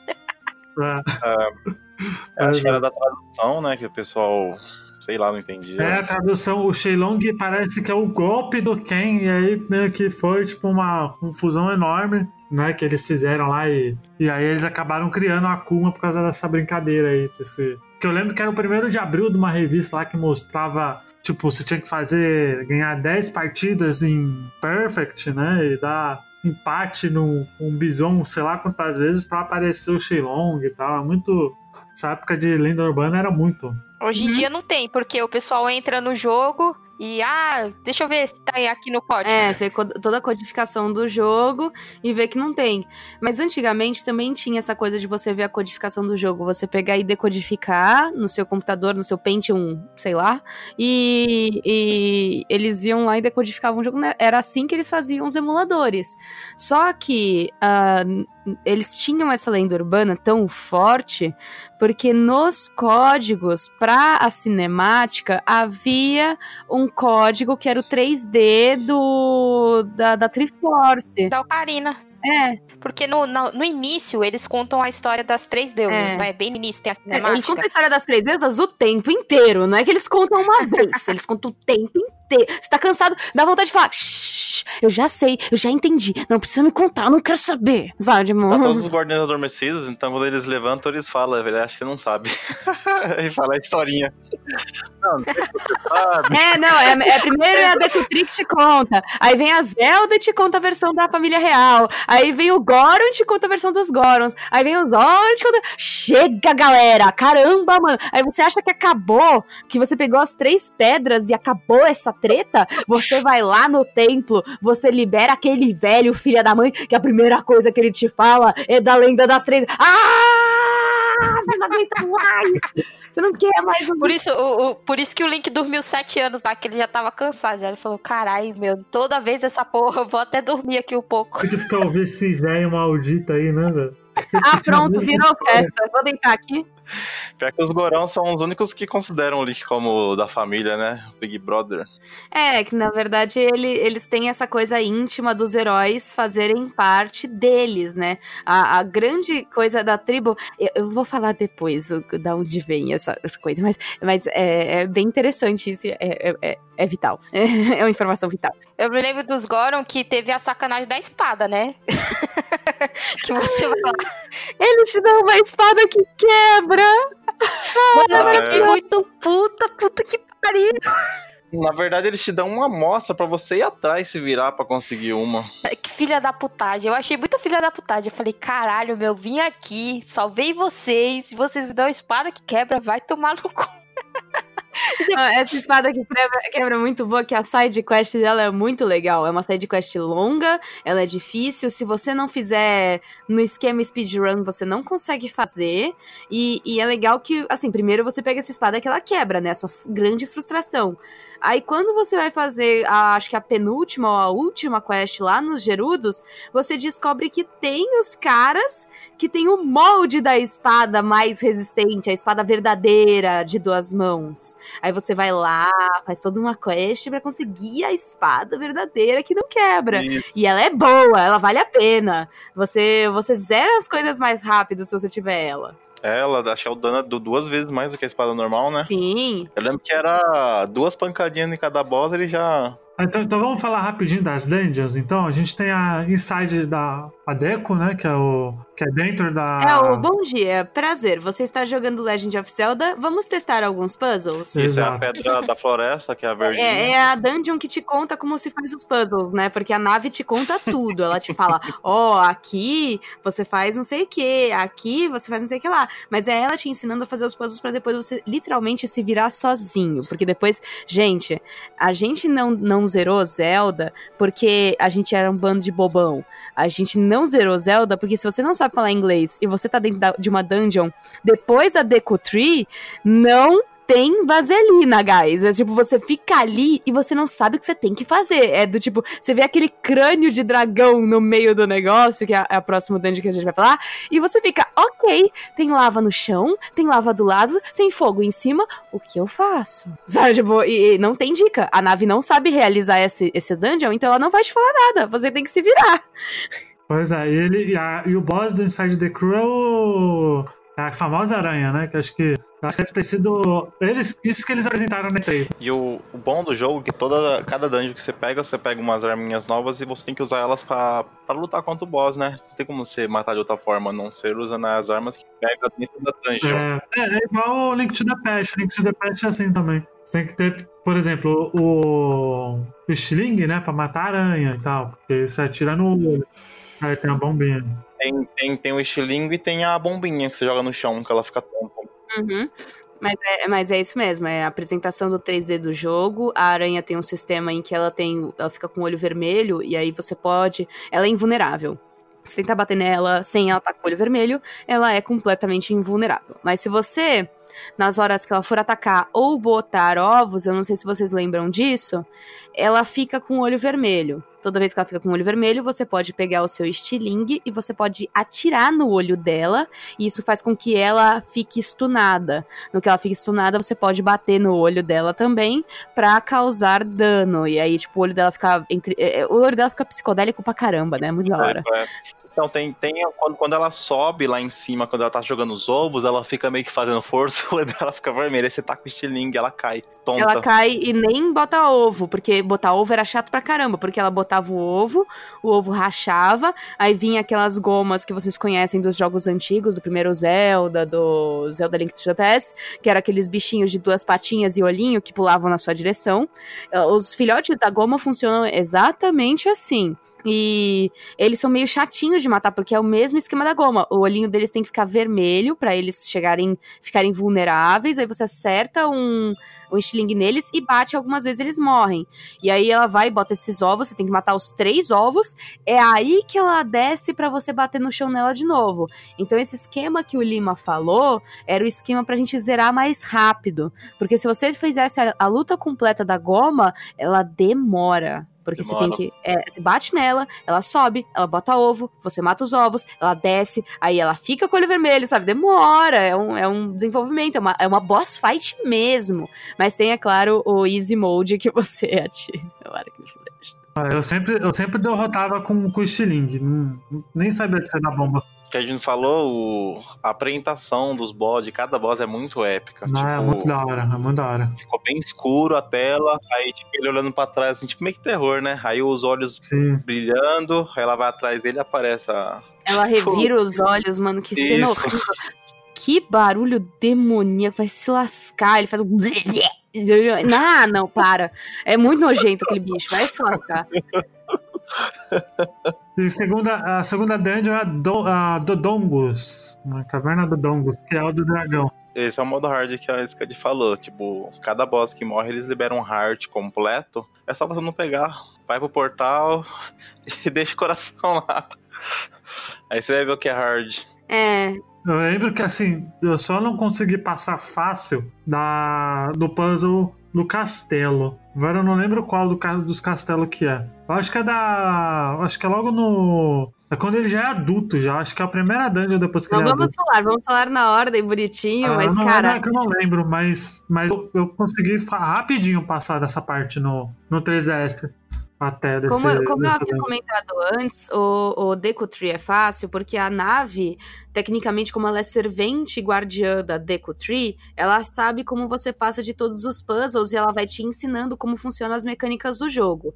Depois que você aprende, meu filho, você sabe andar, você sabe caçar. Agora se vira, porque eu não sou mais sua mãe, é mais ou menos isso. E aí, Sim. tipo, você tem que se criar no jogo. Então, a Caverna do Dongo, basicamente, é o seguinte: você tem que fazer uma quest pra pegar um bracelete. Esse bracelete faz com que você tenha força o suficiente pra pegar uma bomba, porque você não consegue puxar a planta bomba de início. Você tem que ter um bracelete que te dê a força dos Gorons pra você poder fazer isso. E aí você vai, primeiro você aproveita as plantas bomba que tem, porque você não tem um saco de bombas.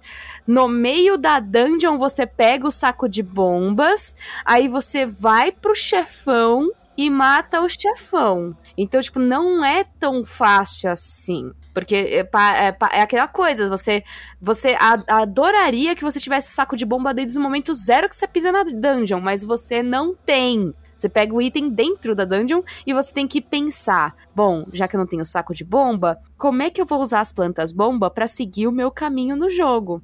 E aí, é que nem eu falei, você olha a lava no chão, você fala, pronto, só tem lava aqui. Aí você olha pra cima, tem morcego de fogo. Aí você olha pra direita, aí tem tipo um monte daqueles bichos ciclope. Você olha pra esquerda, tá tudo fechado. Você fala, caramba, onde é que eu tô? Sabe, tipo, você não sabe pra onde ir. E, e é esse o início, é, é quando realmente Legend of Zelda começa. Sim, sim. Você está sozinho, se vira. Não, até você chegar aí, ó, você passa pelo rancho, você passa pela Lick Ilha, você passa pelo Hyrule inteiro, você conhece o jogo todinho. É, aí você, aí você recorre pra Hyrule, né? Você não sabe o que fazer na dungeon, você sai da dungeon e vai no mundo lá fora ver se alguém tem a resposta pra você. Só que ninguém tem. Porque esse é o legal da dungeon, é você fazer sozinho. Você descobrir como que você vai usar as mecânicas novas, porque o jogo vai te apresentando mecânicas a cada dungeon, e você aproveita essas mecânicas novas pra realizar os puzzles. Então, tipo, pô, é é bem difícil, assim, você recebe um item novo, ou ah, o uso de um item novo, você tem que usar aquele uso novo que é completamente novo pra você, e você tem que descobrir como aquilo vai funcionar numa dungeon. Então, tipo, exigia, se você não entendia inglês, ou pelo menos, ah, assim, tipo, não conseguia usar toda a mecânica do jogo, é, como, por exemplo, você vê informações dos seus inimigos usando a nave, você, às vezes, não descobria como fazer um puzzle. Então, o jogo, ele é feito nos mínimos detalhes. Ele não é instintivo. Sim, sim. Quando, quando você sai do, do Kokoiri Village, Village, que a, a Sari, ela te dá a, a flautinha lá, não é? Aí quando Uhum, sai, É na ponte, é bem na ponte. Você faz a primeira dungeon, aí você. O, a Decutri. Nossa, cara, quem chorou quando a Não. Decutri morreu? foda. Você podia não entender inglês, mas você via aquele goodbye escrito todo com, sabe, cravado, assim, como se estivesse gaguejando um tchau. E aí ele apodrece, meu irmão. Você matou a árvore, cara! É- é- Primeiro você pensa isso, você matou a aranha lá dentro, você Ah, matou a tá. árvore. Você, puta, matei. A aranha é, é, uma, é, é uma analogia a câncer terminal, gente. Você matou a doença, mas matou o cara junto. É. Muito triste. E aí ele, você vai embora e deixa aquela árvore podre, que era tipo a única defesa da galerinha que é gnoma ali, mano. Você cagou. Aquela galerinha, aquela, aquela galerinha mal, mal babaquinha também. O Mido tinha razão. Você ia matar todos nós, cara. Você não. Você é um merda, você matou o líder deles. Ah, só explicando a Dungeon do Dodongo, só explicando a historinha dentro dela. Não é, você não mata ninguém, tá? Dessa vez você não é um homicida, você não mata o líder de ninguém, você não é um regicida. Você entra na dungeon por quê? Os Gorons estão passando fome e dentro da dungeon tem as pedras que eles comem. Eles, é, os Gorons comem pedra, assim. E aí você tem que entrar lá, porque a caverna tá cheia desses dodongos, eles são inimigos naturais dos Gorons, tipo, eles estão acima da cadeia alimentar nos Gorons, e eles devoram Gorons. Então, tipo, você tem que entrar lá, matar os dodongos, porque tá tendo literalmente uma infestação, tá muito cheio de dodongo. Você vai lá, mata o King Dodongo, que é o, o chefão, né? Um, é um dodongo muito grande, e ele é um tatu-bola dinossauro gigante Porra, cara, ele cospe fogo, cara. É mó vacilo. Ele é muito forte. Ele é o modo hard. É assim, é que até você descobrir como você mata ele, é. ele é modo hard pesado, porque não tem como você fugir dos ataques dele e você tem que ser rápido, você tem que pegar a bombinha e ser preciso, acertar a boquinha dele. Depois você aprende, nossa, é easy peasy lemon squeeze, você faz o tempo todo. Uh, mas até você descobrir, você tem que matar ele. E dito e feito, quando você mata o Dodongo, os Gorons têm acesso à caverninha deles e eles podem comer as pedrinhas deliciosas deles e você é considerado agora um brother deles. É isso aí. Eles são maravilhosos. Melhor raça. E aí, a terceira dungeon é dentro da baleia, né? É, do Jabu Jabu. Mano, essa dungeon é um pé no saco, porque você fica carregando aquela princesa maldita no, na cabeça. É a definição de gado demais. Bota a música do Rei do Gado aí, Luigi e, e, a menina é emburradinha. Qualquer coisa você fala, ela cruza Nossa, os braços. e... do caralho. Nossa. Mano, e o... antes de você entrar nela lá, o, o rei se mexeu. Point, point, point, point. Tipo, meia hora pro bicho. Vai sair daí, o seu É gordo. a bundada do gordo, né? Para logo. E é super fácil. A quest, na verdade, ela é meio estranha, porque você não sabe como você tem que fazer ela. Primeiro que é, para mim foi um sacrifício entender que eu tinha que tocar a musiquinha em cima da Triforce na frente da cachoeira. Tipo, como você vai descobrir isso, Nintendo? Não tem nada que te indica. Você fala com todos os personagens, não tem um diálogo. Um diálogo que te sinaliza que você tem que ficar na frente da catarata e tocar a musiquinha. Você tem que ser esperto de lembrar que todos os símbolos de Triforce, porque é ímpar falar isso. Todo lugar que tem Triforce, se você tocar a, a Zelda Lullaby, né, a, a canção de Ninada Zelda, você descobre um segredo se você esquece dessa informação da IMPA, você não passa para lá. E aí você fica travado. Mas é exatamente isso. Você tem que lembrar. Primeiro, você tem que abrir a passagem lá na catarata, que é um sacrifício. Segundo, você tem que ir lá no Lake Hylia, que é literalmente do outro lado do mapa.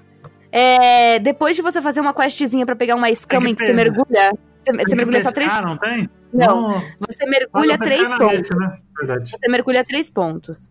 Você faz uma quest dentro da cidade dos Horas em que você tem que pegar rupees mergulhando. E aí você ganha uma escama deles que permite que você afunde seis é. É, metros.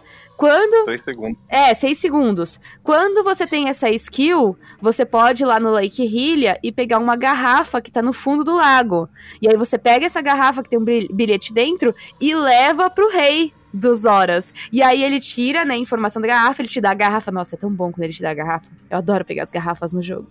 É, ele te dá a garrafa, ele pega o, o, o, a cartinha e é a princesa é a princesa Ruto, né, a filha do, do rei dos Horas lá, falando que ela tá presa dentro do Jabu Jabu e que ela precisa de ajuda. E aí Oh, é engraçado que quando você chega para salvar ela, ela fala que não mandou bilhete nenhum. Que ela entra dentro da barriga do Jabu Jabu desde pequenininha. E você fala: Quê? Quê? Você desde neném deixa um peixe te comer?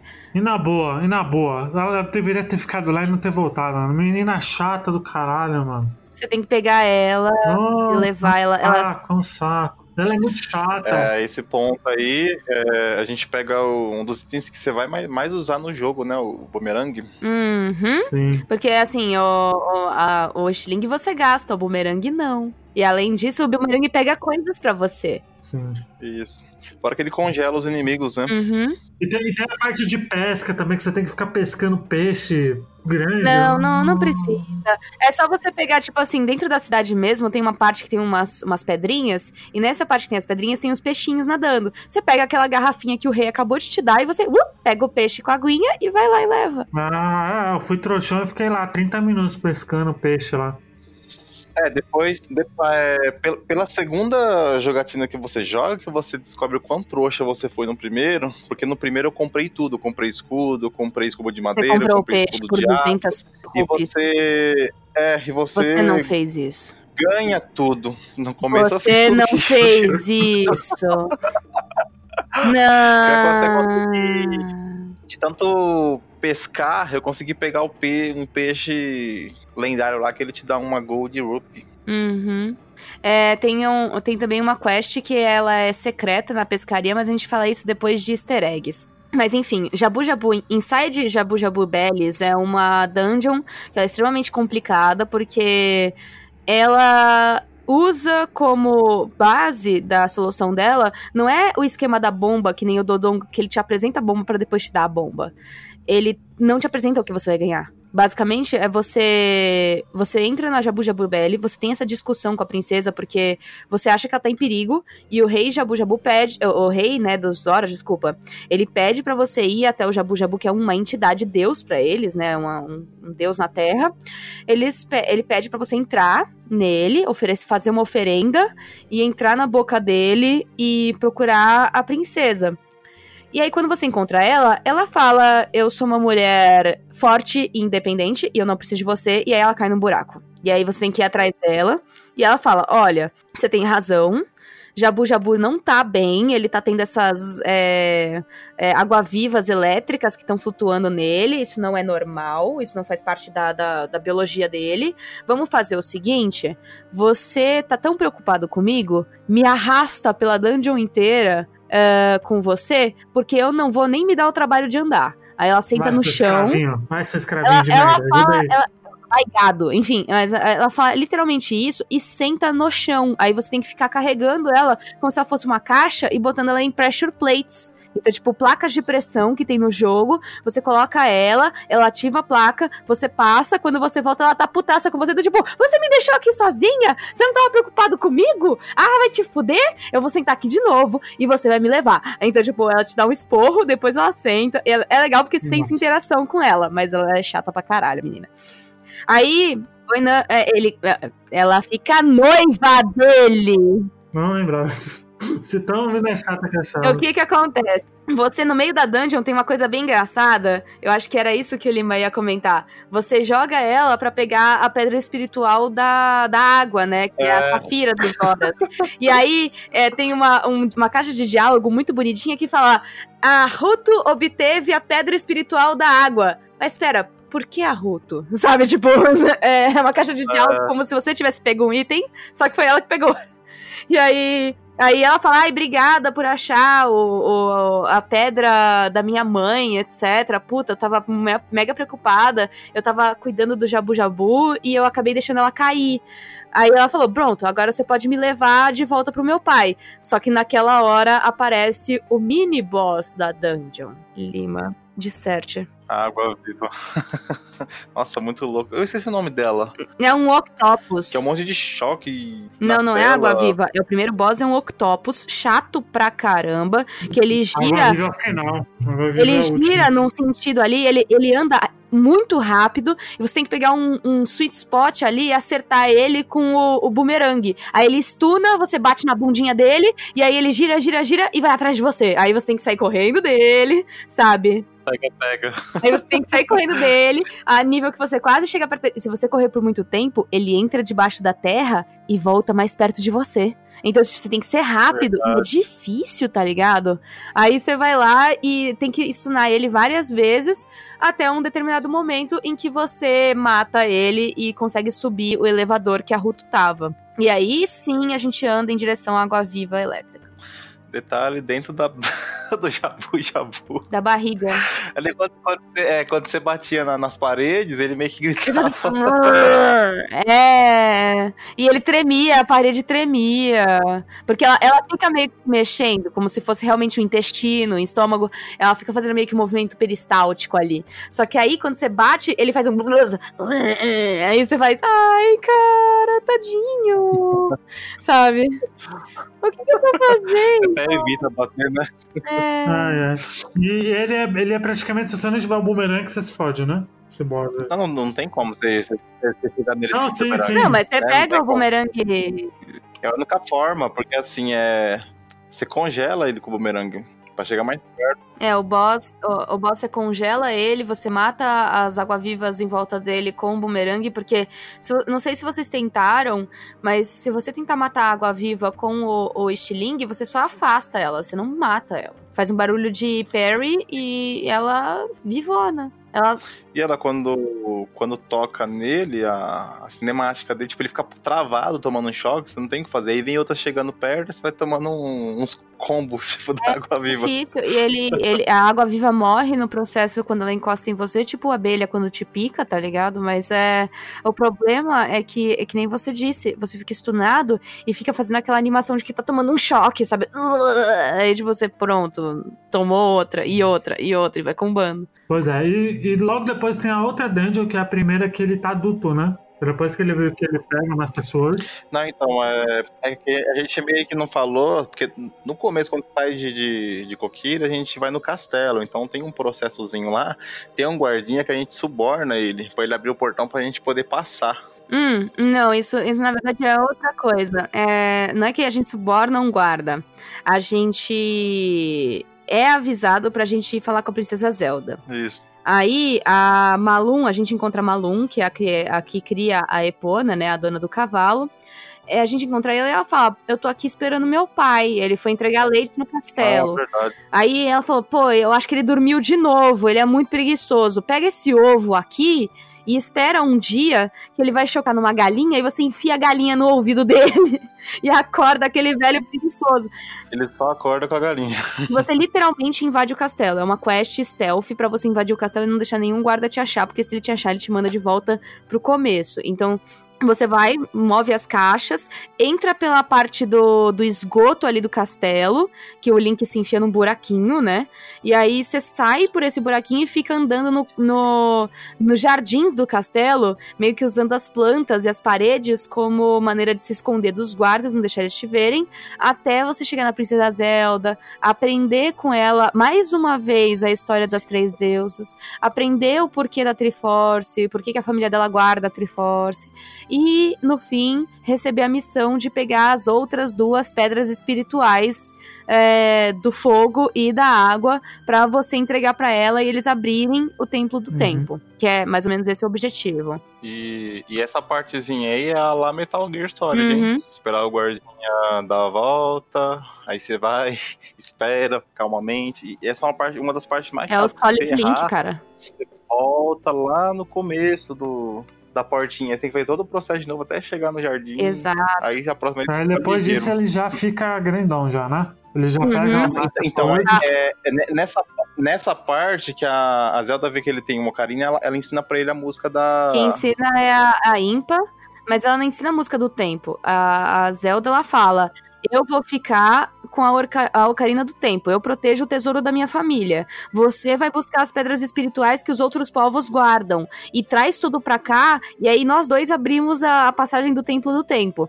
Só que quando você volta, acontece o que aconteceu no seu sonho. Você vê a Zelda fugindo num cavalo com a Impa, e aí ela joga um objeto pra dentro da fonte do, do, do córrego ali do, da, do forte do castelo.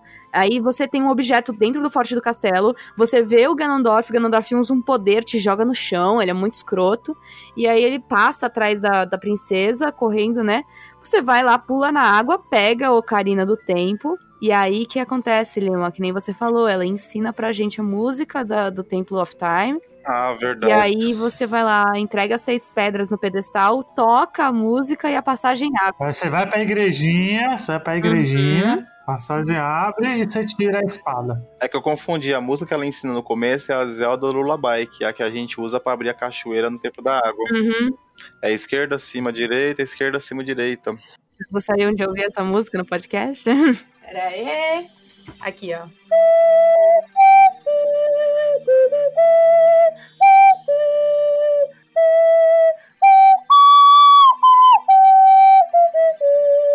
É, é essa música. Ah, fica muito, tocando- muito boa, né? E aí a gente já tem a cena impactante que é do Link tirando a espada, né? E aí ele acaba ficando grandinho, é. né? Aparece lá os, os sabres. É a cena em que todas as meninas ficam molhadas e todos os meninos ficam, ficam a, a, oriçados. É, momentos antes o Kenodorf fala, ah, você fez exatamente o que eu queria. Ele, ele finalmente conseguiu reunir as, as forças no tempo, é, ele né? conseguiu. é, o que ele queria, o Ganondorf, desde o início, queria pegar as pedras espirituais, pra depois pegar a ocarina do rei e aí entrar no templo. E ele, né, tenta. Ele ameaça, né, os três reinos, os Kokiris, os Gorons e os Horas pra isso, e, e faz uma aliança falsa com o rei de Hyrule pra conquistar a confiança dele e entrar no castelo. E aparentemente ele assassina o rei nesse processo. Porque ele assassina Isso. o rei, vai atrás da Zelda, a Impa pega e leva a Zelda embora. Bem quando o Link tá pegando, tipo, todas as pedras. E aí, quando o Link tá chegando, ele abre o portão. Só que como o Link não é velho o suficiente pra poder brandir a espada do- da Master Sword, ele fica travado por sete anos ali. E aí o Ganondorf tá, né, free to play, tá ligado? É, é, a, é o, o- Como é que é o nome? O sniper Sim. que tá solto no meio do CS, entendeu? Ninguém mata esse sniper, o cara tá lá fazendo o que ele quer. E aí tem, a- aí tem aquela cena icônica, né? Dele tirando a, a espada e crescendo, né? É, primeiro aparece o Ganondorf no meio de uma nuvem e falando: É, você fez o que eu queria, agora eu tenho o poder supremo, eu sou o rei de todo o mal, pipipipopopó, hahaha, mando em vocês. Aí ele sobe. Hein? E pela quinta vez, a outra historinha dos três deuses. que agora é o Guardião da Luz te conta a história. uma aí você versão, né? crescendo. É bem interessante porque quando você cresce, você sai da, da igrejinha. Não vou, ter, não vou conseguir falar templo do templo, pra mim é igrejinha. É, mas te- tecnicamente uma igreja é um templo religioso, então Ah. você tá certo. E aí ele sai da igrejinha e aí tá tudo escuro, tudo Ah. dark, né? E cheio de zumbi. Cheio de zumbi, tá cheio de redete, tá cheio de redete. Ai, eu tenho medo deles até hoje. Eu tomo um susto até hoje jogando. Se o Red Dead pula em cima de mim e dá aquele gritinho, eu tomo um susto, gente. É sério. É porque É um ele dá um filme de pulo, ele, ele te congela, e quando ele chega pra ele dar um pulão, tipo um, um avanço. A Nintendo. Ah, isso é maldade da Nintendo que eles queriam competir com Resident Evil. Eu sei disso. Eles queriam competir com aquele bicho quadrúpede do Resident Evil. Então, eles fizeram isso. Queriam competir com os cachorros, queriam competir com os quadrúpedes. Eles são malvados. A Nintendo, o, o, o Miyamoto, ele, ele tem más intenções, sim. Então, ele criou os Red Deads pra assustar as criancinhas. Mas o que que acontece? Mas aí, aí você sai da, de Irulha, né? Depois de você ter destruído um monte de zumbi, que provavelmente é o povo de Irulha morto, sei lá. E aí, e aí você vê que o clima tá todo tenso no mundo inteiro, você vê que tá tudo, tudo fudido, né? E aí você tem que. na, na verdade é só, no, é só no castelo. Quando você sai, tá tranquilo. Mais ou menos, né? A ponte tá quebrada, tem uma aura dourada, meio vermelha em cima do vulcão. Não tá tudo tão bem assim. O lago secou. Ah, é diferente. ali. É... Tem um monte de monstro na cidade dos Coquires, lembra? Tem uns, umas piranhas gigantes, sabe? Tem uns bagulho muito gigantes Hum. Ah, tá verdade, porque bem. os bichinhos sumiu, né? Eles, eles saíram das. da floresta de Lost Woods. Era. Ficou pior do que no começo, porque aí você você tá livre pra onde você quiser, tipo, não tem uma ordem exata. Então você pode fazer o caminho que você Na quiser. verdade, não, porque tem certas coisas que você precisa, por exemplo, do arco e flecha. Tem em todas as dungeons precisa de uma parte que é com arco e flecha. Então a primeira dungeon mesmo que você tem que fazer é a do Forest Middle, que é a da Saria. Então, tipo, tem uma ordem. Ah, é, É, pegar- é, é, ela te dá a ilusão de que você tem um mundo aberto, mas não é tão aberto assim. É a mesma coisa do, link, do A Link to the Past. Você não consegue fazer algumas dungeons se você não tiver o item da dungeon anterior. Então, tipo, você consegue entrar na dungeon, você consegue visitar a dungeon, mas não significa que você Uhum. vai conseguir realizar a dungeon, porque te falta itens pra realizar. Então, tipo, É, é esse o negócio. Primeiro você tem que pegar o hook shot, depois você tem que ir lá no Forest Middle, depois você tem que ir lá no, no vulcão. Então tem etapas e etapas para você poder ir realizando tudo aos pouquinhos. É, e aí como, aí como o Link é gado, né? Link é gado da, das manhãs, né? Ele tem que salvar a amiga dele lá na. É, primeiro ele salva a amiga dele, depois ele salva o irmão dele, depois ele salva a noiva dele, depois ele salva a tia, a mãezona dele, a Milf, que ele que, que cuidou dele quando ele era mais novo. Aí depois ele salva lá a mulher que ficou afim dele quando ele era pequenininho, lembra? Tipo, que ela fala: Ah, quando você era um garotinho, eu não sabia que você ia virar um homem tão bonito. Não é um gado, né? É um... E você fica. todo mundo afim de mim, eu não quero ninguém, sabe? É um gado, né? É, é, é quase um dating simulator, só que você é medieval, entendeu? Ah, eu lembro disso. Mas é, uma coisa que a Thaís comentou, a Nintendo faz coisas que são reservadas para adultos. Né, Thaís? Nintendo também, às vezes, E né? tem umas coisas meio assustadoras em Ocarina of Time. Porque, tipo, velho, tem uma parte que a dungeon é literalmente. Não tem mais na, no- na versão 3D, não tem esse detalhe. Isso fez muita gente caputa, aliás. Mas é, tem uma parte na dungeon do, do 3DS que não tem, mas no, do antigo tem, que é uma parte toda suja de sangue. Não sei se vocês lembram a dungeon que você pega a lupa da verdade. É tudo sujo de sangue. É, esse é um dos mais chatos do Bongo Bongo. Bem chato. Essa parte aí que a Thaís falou, né? Que você aprende a música da. Exatamente, da é o paradoxo. Você entra no poço e dentro do poço é uma dungeonzinha secundária que ela tem é, sangue nas paredes, no chão, e é por causa dos Wall Masters. Os Wall Masters são invisíveis e eles devoram as pessoas que entram lá embaixo, entendeu? Nossa, cara, é muito. É ponto cagaço total, assim. E tem zumbi até umas horas. Ah, Zumbi, sentiu falta de os esqueletos e. Não, ainda tem, tem bicho voador invisível, cara. Você vê. Você tá sendo tomado dano e você não sabe por quê. E essa parte eu me descobri o que tinha que fazer. Nossa É, senhora. essa, esse Hum. templo aí eu tive que, que meu, coçar a cabeça pra passar dele aí, viu? É, mas eu acho que ninguém coçou tanta cabeça como na Dungeon da Água. Terceiro templo do, dos medalhões, que é o que você vai lá e você tem que ficar com a bota de metal e o hook shot. Nossa, a, a fase que eu mais gosto do jogo. É, da mas é a, é a que todo mundo concorda que é a mais difícil, porque você tem que abaixar e subir o nível da água o tempo todo. Se você esqueceu de fazer alguma coisa quando o nível da água tava baixo, você tem que fazer a dungeon toda de novo. Não é, não é toda de novo, mas você tem que Tem. ir lá embaixo, fazer o nível zero, pra depois ir pro nível médio, e aí fazer aquela porcaria daquela sala que você não fez, entendeu? Nossa, é um rolê. E um, monte de, e um monte de gente parou nisso daí. É porque o segredo é porque assim, é, você tem que subir a água toda, subir até lá em cima, descer a água até a metade, aí de lá de cima você tem que pular até o final pra subir até a metade pra poder tocar, no, porque você tem o ponto específico onde você tem que tocar fica no meio. E você só consegue deixar a água no meio se você fizer todo esse caminho louco aí. E aí tem muita gente que desiste. Essa daí, se, se a pessoa não achou, não desistiu, quando ela não achou a espada lá, a primeira espada, Não. ela desiste dessa, entendeu? Então, o, o pessoal não conseguiu pegar o long shot É. nessa fase. Ele, e, e confundia, porque você, você via que tinha um, o sinal lá pra você ir, mas você usava o, o rock shot. E não ia, né? chegava. É, mas pra você pegar o long shot, você tem que pegar na altura máxima, assim. Como vocês falaram, é no, no lugar máximo. Só que pra você ter chaves o suficiente pra abrir o lugar do long shot, você tem que fazer todas as salas do nível baixo e do nível médio e do nível alto. E aí, por último, você entra na sala em que você vai pegar o hook shot.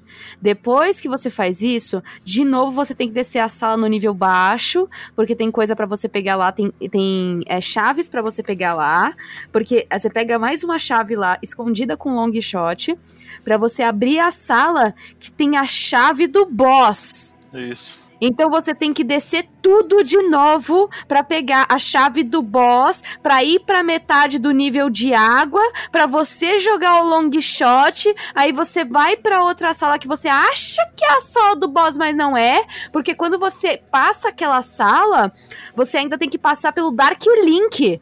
E é uma luta miserável, porque se você não tiver com a espadona de duas mãos, ou você souber usar o martelo dos Gorons, você vai apanhar que nem um cachorro. Porque é difícil. Ele, ele, todo golpe que você dá, Ele copia. ele sobe na sua espada, copia, ou ele sobe na sua espada e te dá um parry. E te machuca muito, tipo, tira três corações por, por golpe.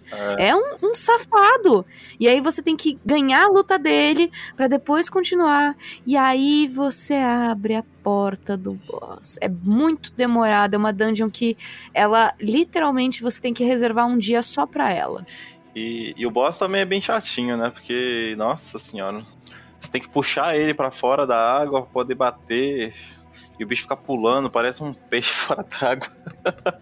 É, e, é- e às vezes você puxa ele, ele não vem completamente até você, ele vem até metade do caminho. Então você tem que andar, dar um pulo pra frente, etc. Então tem essa, essa dificuldade mecânica do jogo mesmo. Mas é engraçado, eles consertaram algumas coisas relacionadas ao 3DS sobre isso, porque tinham coisas que eram bugs que realmente dificultavam muito de você matar esse boss. Então, assim, tipo, o jogo, a Nintendo acabou auxiliando você a consertar esse, essa historinha, entendeu? Mas é difícil, muito difícil. É, a gente tem o Shadow Temple, né? Que é também. É isso aí que a gente falou do, da, da- que tem que pegar o- a lupinha do, da verdade, que você até você descobrir que tem que ficar pequeno, tocar a música da chuva lá na, no carinha que não sabe a música que ele criou do- no futuro. Aí a- o poço, a água desce, aí você tem a, a dungeon do, do poço. É. É, Ocarina of Time, ele realmente reserva aí dois podcasts pra você falar muito dele, porque é um, é um jogo muito profundo, Sim, né? sim. Ele é, ele é o divisor de águas. Sim. É como se a gente fosse fazer uma live de Hiruli Warriors também. Hiruli Warriors é, o- é o, é o que reúne todas as timelines, então vai, vai precisar de. É isso que eu tô, tô, tô completando no Switch. E, e a gente tá pulando várias coisas ainda do jogo, tem muita coisa que o cara É, mas eu acho que esse tipo de coisa a pessoa tem que jogar na. experimentando o jogo. Não tem. Tem jeito. A gente falando aqui não vai. A pessoa tem que chegar, calar a boca e jogar, tá ligado? Não tem, não tem essa. É. É. A gente não vai contar, não vai contar todos os dungeons, a gente contou os três primeiros da parte do, do Link adulto. A gente nem contou os dois primeiros, né? Que é o Force Middle e o outro do vulcão, porque vocês têm que tentar zerar. A gente falou do, do, da água, que a gente sabe que é uma frustração, e que se você chegar nele e não conseguir, você vai largar o controle e vai embora. Mas é, é o único que a gente vai contar pra vocês. Porque são seis medalhões, ok? O primeiro você pega assim que você vira adulto. O primeiro você pega assim que você vira adulto. Depois você tem o da floresta. De novo, o do vulcão. Depois o da água. E aí você tem o das sombras e do espírito. E eu queria fazer uma, uma observação, Luigi. Especificamente sobre lore do jogo, a gente vai com, só pra concluir pelo menos a parte que é, é do meu conhecimento maior da parte do jogo. Em lore, o jogo ele bate muito na tecla da tríplice. Isso é uma coisa que a gente vê em todos os jogos de Zelda, que sempre tem três entidades com três pedaços da Triforce, ou três pedaços de um espírito, ou três poderes maiores, três elementos principais. A gente sempre vê esse 3, 3, 3. Aí a galera sempre pergunta, mas por que seis medalhões? Ah, são as três concepções do- da, da vida material e da vida imaterial. Então você vê aí, ó, terra, fogo e água, né? E aí, esse, essa é a concepção da vida material, é o que dá vida e existência a tudo, é o que, que coloca as leis materiais à terra. E as leis místicas são a luz, as sombras e o espírito. Então, tipo, essas são a parte imaterial. Então, o jogo sempre tá te demonstrando aí as alegorias da tríplice. E isso são coisas assim, tipo, a gente vê isso em muitas religiões na nossa própria cultura humana. A gente vê muito isso na em é, faz parte da cultura de tribal, da cultura é, civiliz, civil, né? É, tudo que, que representa pode ser urbano, rural, civil, tribal, primal. tudo que você vê está ligado a uma tríplice. E aí o Miyamoto, o Koji, o, Koji, eles sempre deixaram muito claro, o Kojima, que eles vão usar sempre, sempre, sempre essa alegoria para contar a história de Zelda, essa alegoria da tríplice, entendeu? Sempre os três. os três é, elementos bases da criação, da existência, do espírito, sabe, de tudo. Então, ele vem com as três pedras espirituais no início, eles vêm com a Triforce, eles vêm com a, a as três é, medalhas da matéria, as, te, as três medalhas do misticismo, eles vêm com é, as três varinhas, né, no, no Oracle of Ages, a, a, a os, os é, é símbolos que você pega ali trocando. Então, tipo, eles sempre vêm com essa alegoria do, da tríplice ou até mesmo das quatro estações. Então, tipo, é muito bonito que eles pegam sempre essa coisa do ciclo, da, né, do nascimento, uhum. amadurecimento, morte, não sei o que, não sei o que lá, que, sempre três coisinhas. Então, é, ele mostra da onde começa no jogo Skyward Sword. No Ocarina of Time, ele mostra onde toda essa guerra vai começar a dar três consequências: a morte, a infância e a vida adulta. Então, tipo, ele é um jogo que ele sempre tá comunicando com esses três. E o Ocarina of Time em si é o jogo que mais tem alegoria de tríplice, que é o jogo que você mais vê que tem essa comunicação do 3, 3, 3, sempre, sabe, tudo relacionado ao número 3. Bom, a gente, a gente não vai dar. A gente não vai nem falar como que é o boss, mas eu acho que o boss final, que é o Ganondorf, Ganon, ele é bem. A entidade Ganon, né? É, ele é, é, muito da hora, né? Porque acho que foi a primeira vez que a gente vê é, ele como é hoje, né? A gente é aquele monstrão gigante e tal, né? Vamos lá, galera, comigo. Quantas fases o Ganondorf tem? Quantas fases? Três? É! Ele é o único boss do jogo que tem três fases de derrota. É, tem o Phantom Ganon, tem o Ganondorf, tem o Ganon, ah. que é a entidade. Não, é, tem o, tem o Ganon que você combate ele como uh, o Ganondorf, né? Primeiro combate é o Ganondorf. O segundo combate é o Ganon sem a Master Sword. E o último combate é com a Master Sword. Yeah! Bom, e antes da gente ir para as considerações finais, para quem quer ver uma história mais resumidinha e tal, recomendo comprar o um mangá da Panini, do Ocarina of Time. Nesse momento estou chacoalhando por nada, porque ninguém vê. Mas é muito bom o mangá.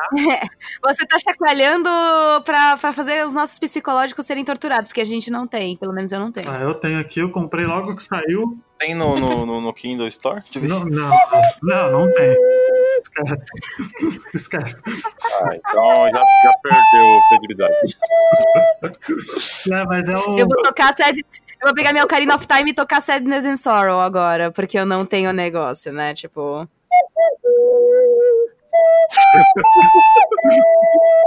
é, mas ele é uma edição muito bonita, eu recomendo muito comprar. Acho que na Amazon deve ter, dá 30 reais só, compensa. E ela é muito boa, por sinal. Então vamos para as considerações finais. Senhorita Thaís, por favor, nota de 0 a 5. Precisa de nota? Filho, filho, é o único jogo no Metacritic que tem 99. Precisa de não. nota, uma coisa dessa? De uma a... Me diz aí pra mim.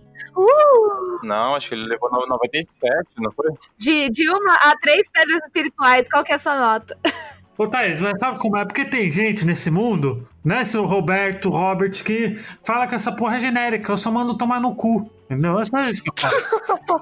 Só pra eu e esse Roberto Robert a gente entrar em cinco minutos de porrada sem perder a amizade. Isso aí. Eu falo, é mau caratismo seu.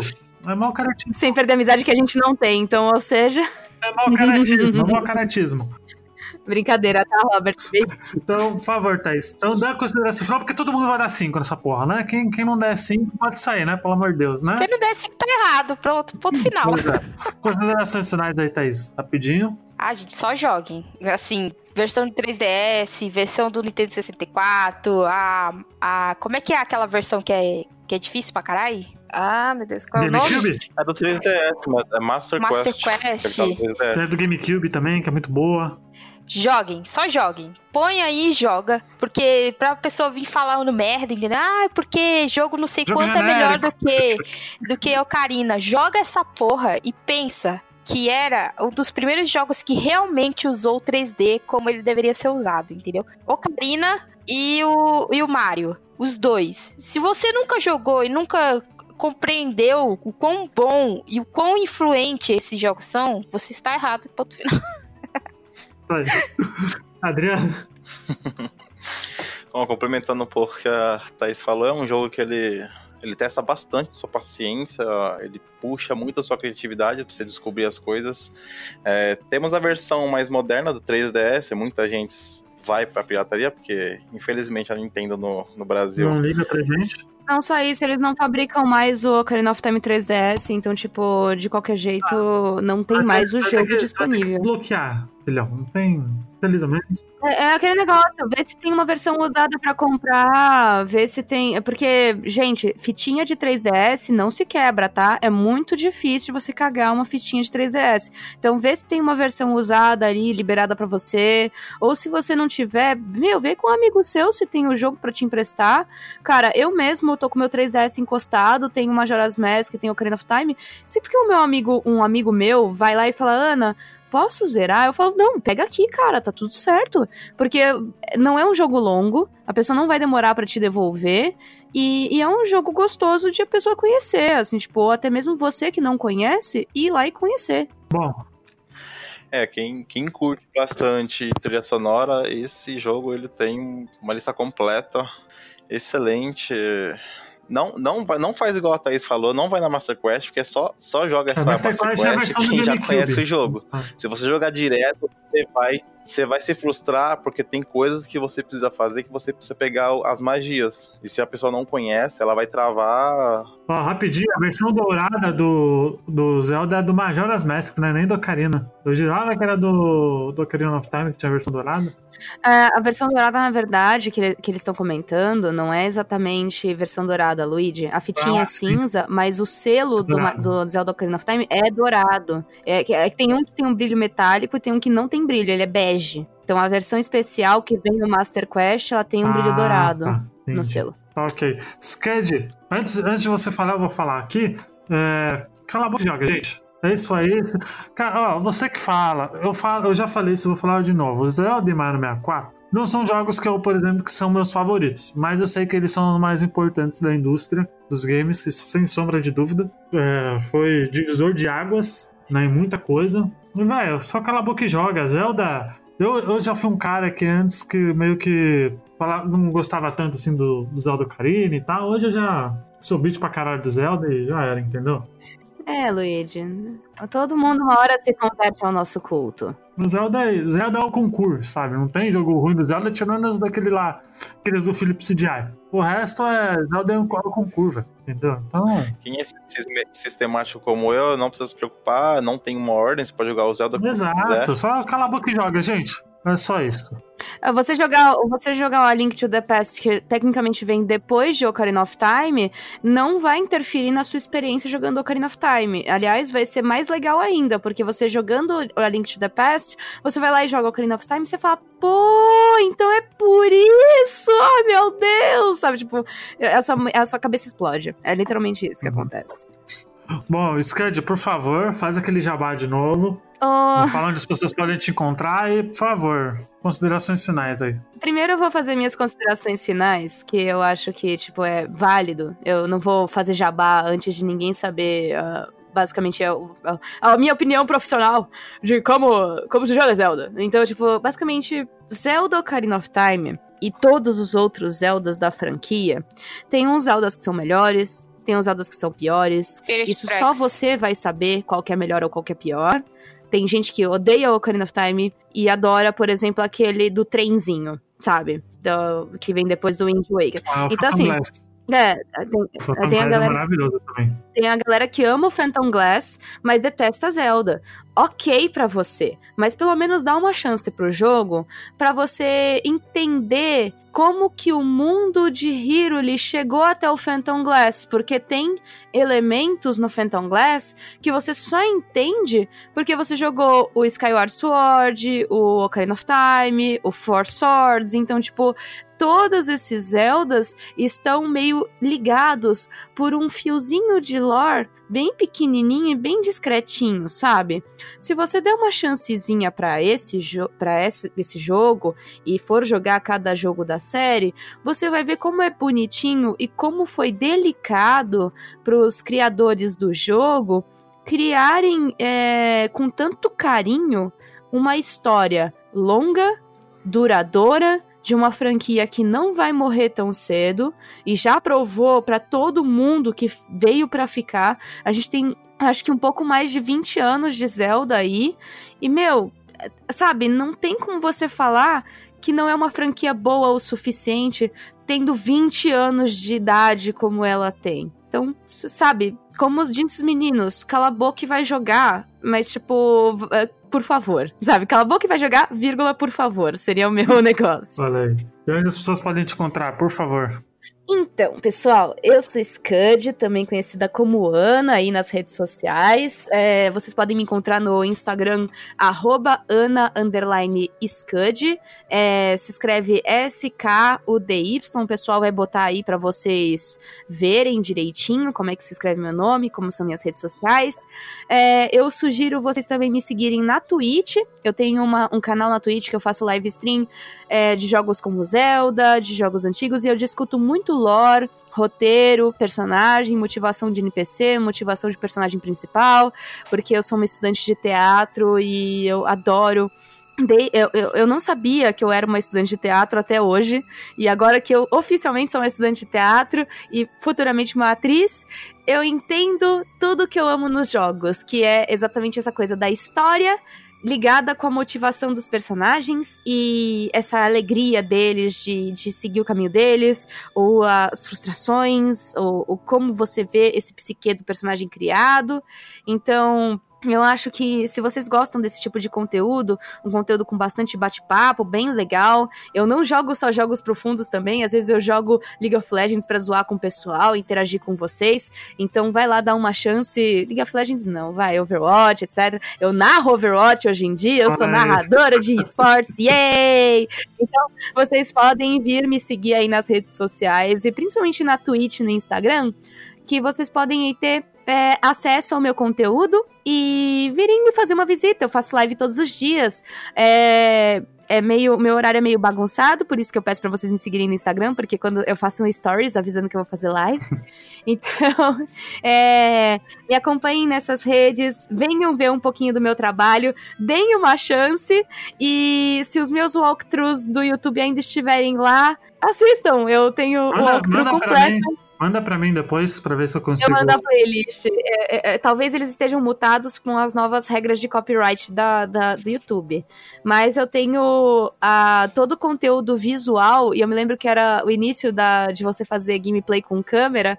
Eu tenho todo o conteúdo visual de Legend of Zelda pra vocês estarem aí acompanhando. Numa época em que eu era bem marota, bem aquela coisa caseira, assim, eu não tinha tanto, tanto desenvoltura para falar com as pessoas. Então, é, me perdoem se o vídeo não tiver uma qualidade muito legal, mas era o meu jeito de ensinar as pessoas a jogarem o joguinho. Então, tipo, é, era o meu jeito de expressar o meu carinho à franquia e botar mais fãs no, no coração dessa história maravilhosa que é Legend of Zelda. Então, Bom, vamos lá. É isso aí, muito obrigado, gente. Vale lembrar que a gente tem padrinho lá, que é padrinho.com.br barra bota ficha, tem PicPay também, PicPay.me barra ficha, tá tudo, tá, tá, tudo lá, bota ficha. Vai lembrar também, para quem é padrinho, é, se eu não me engano, não sei se Adriano até pode me corrigir, dia 30 de novembro, é 30 de novembro? O sorteio? O quê? O sorteio. Não, a gente vai deixar para dezembro, primeira semana de dezembro, o sorteio. Isso, mas é, mas para quem for padrinho, tem até o dia 30 de novembro para ser padrinho para concorrer a um gift card de 100 reais em plataforma que você quiser. Então, aproveitem aí, galerinha. Oh, posso fazer só mais uma observação, Luigi? Pro pessoal que, que gostou aí de Legend of Zelda, quer saber mais sobre a história completa de todos os jogos de Legend of Zelda, independente do jogo que eu estiver jogando em live, eu tiro dúvidas de vocês sobre qual dungeon do jogo, o que, que vocês querem passar. Eu tenho quase todas as dungeons de Zelda na minha cabeça, de cor, porque eu sou uma enciclopédia desse jogo maravilhoso. E um bônus, eu consegui comprar o meu Switch e eu estou jogando Legend of Zelda Breath of the Wild, tentando zerar ele 100% na live. E além disso, eu conto para vocês cada peça do jogo Breath of the Wild tem uma relação com um jogo da franquia e eu faço a cobertura de lore completa do jogo. Yay! Eu acho que eu sou a única streamer que tem paciência pra fazer isso. Você vai pegar todos os cocôzinhos. Eu, eu não saio de casa, tá, gente? Eu sou, eu, eu, eu sou uma pessoa isolada. Eu estou há 20 anos isolada por causa desse jogo. Desculpa. Mas é isso, gente. Muito obrigado. Scred, novamente, muito obrigado por comparecer. Sempre bem-vinda quando você quiser. E é isso. Acho que não tem muito o que falar. Até semana que vem. Cala a boca e joga, gente. Até semana que vem. Vai se fuder, Robert. Até semana que vem. Tchau. Tchau. Falou.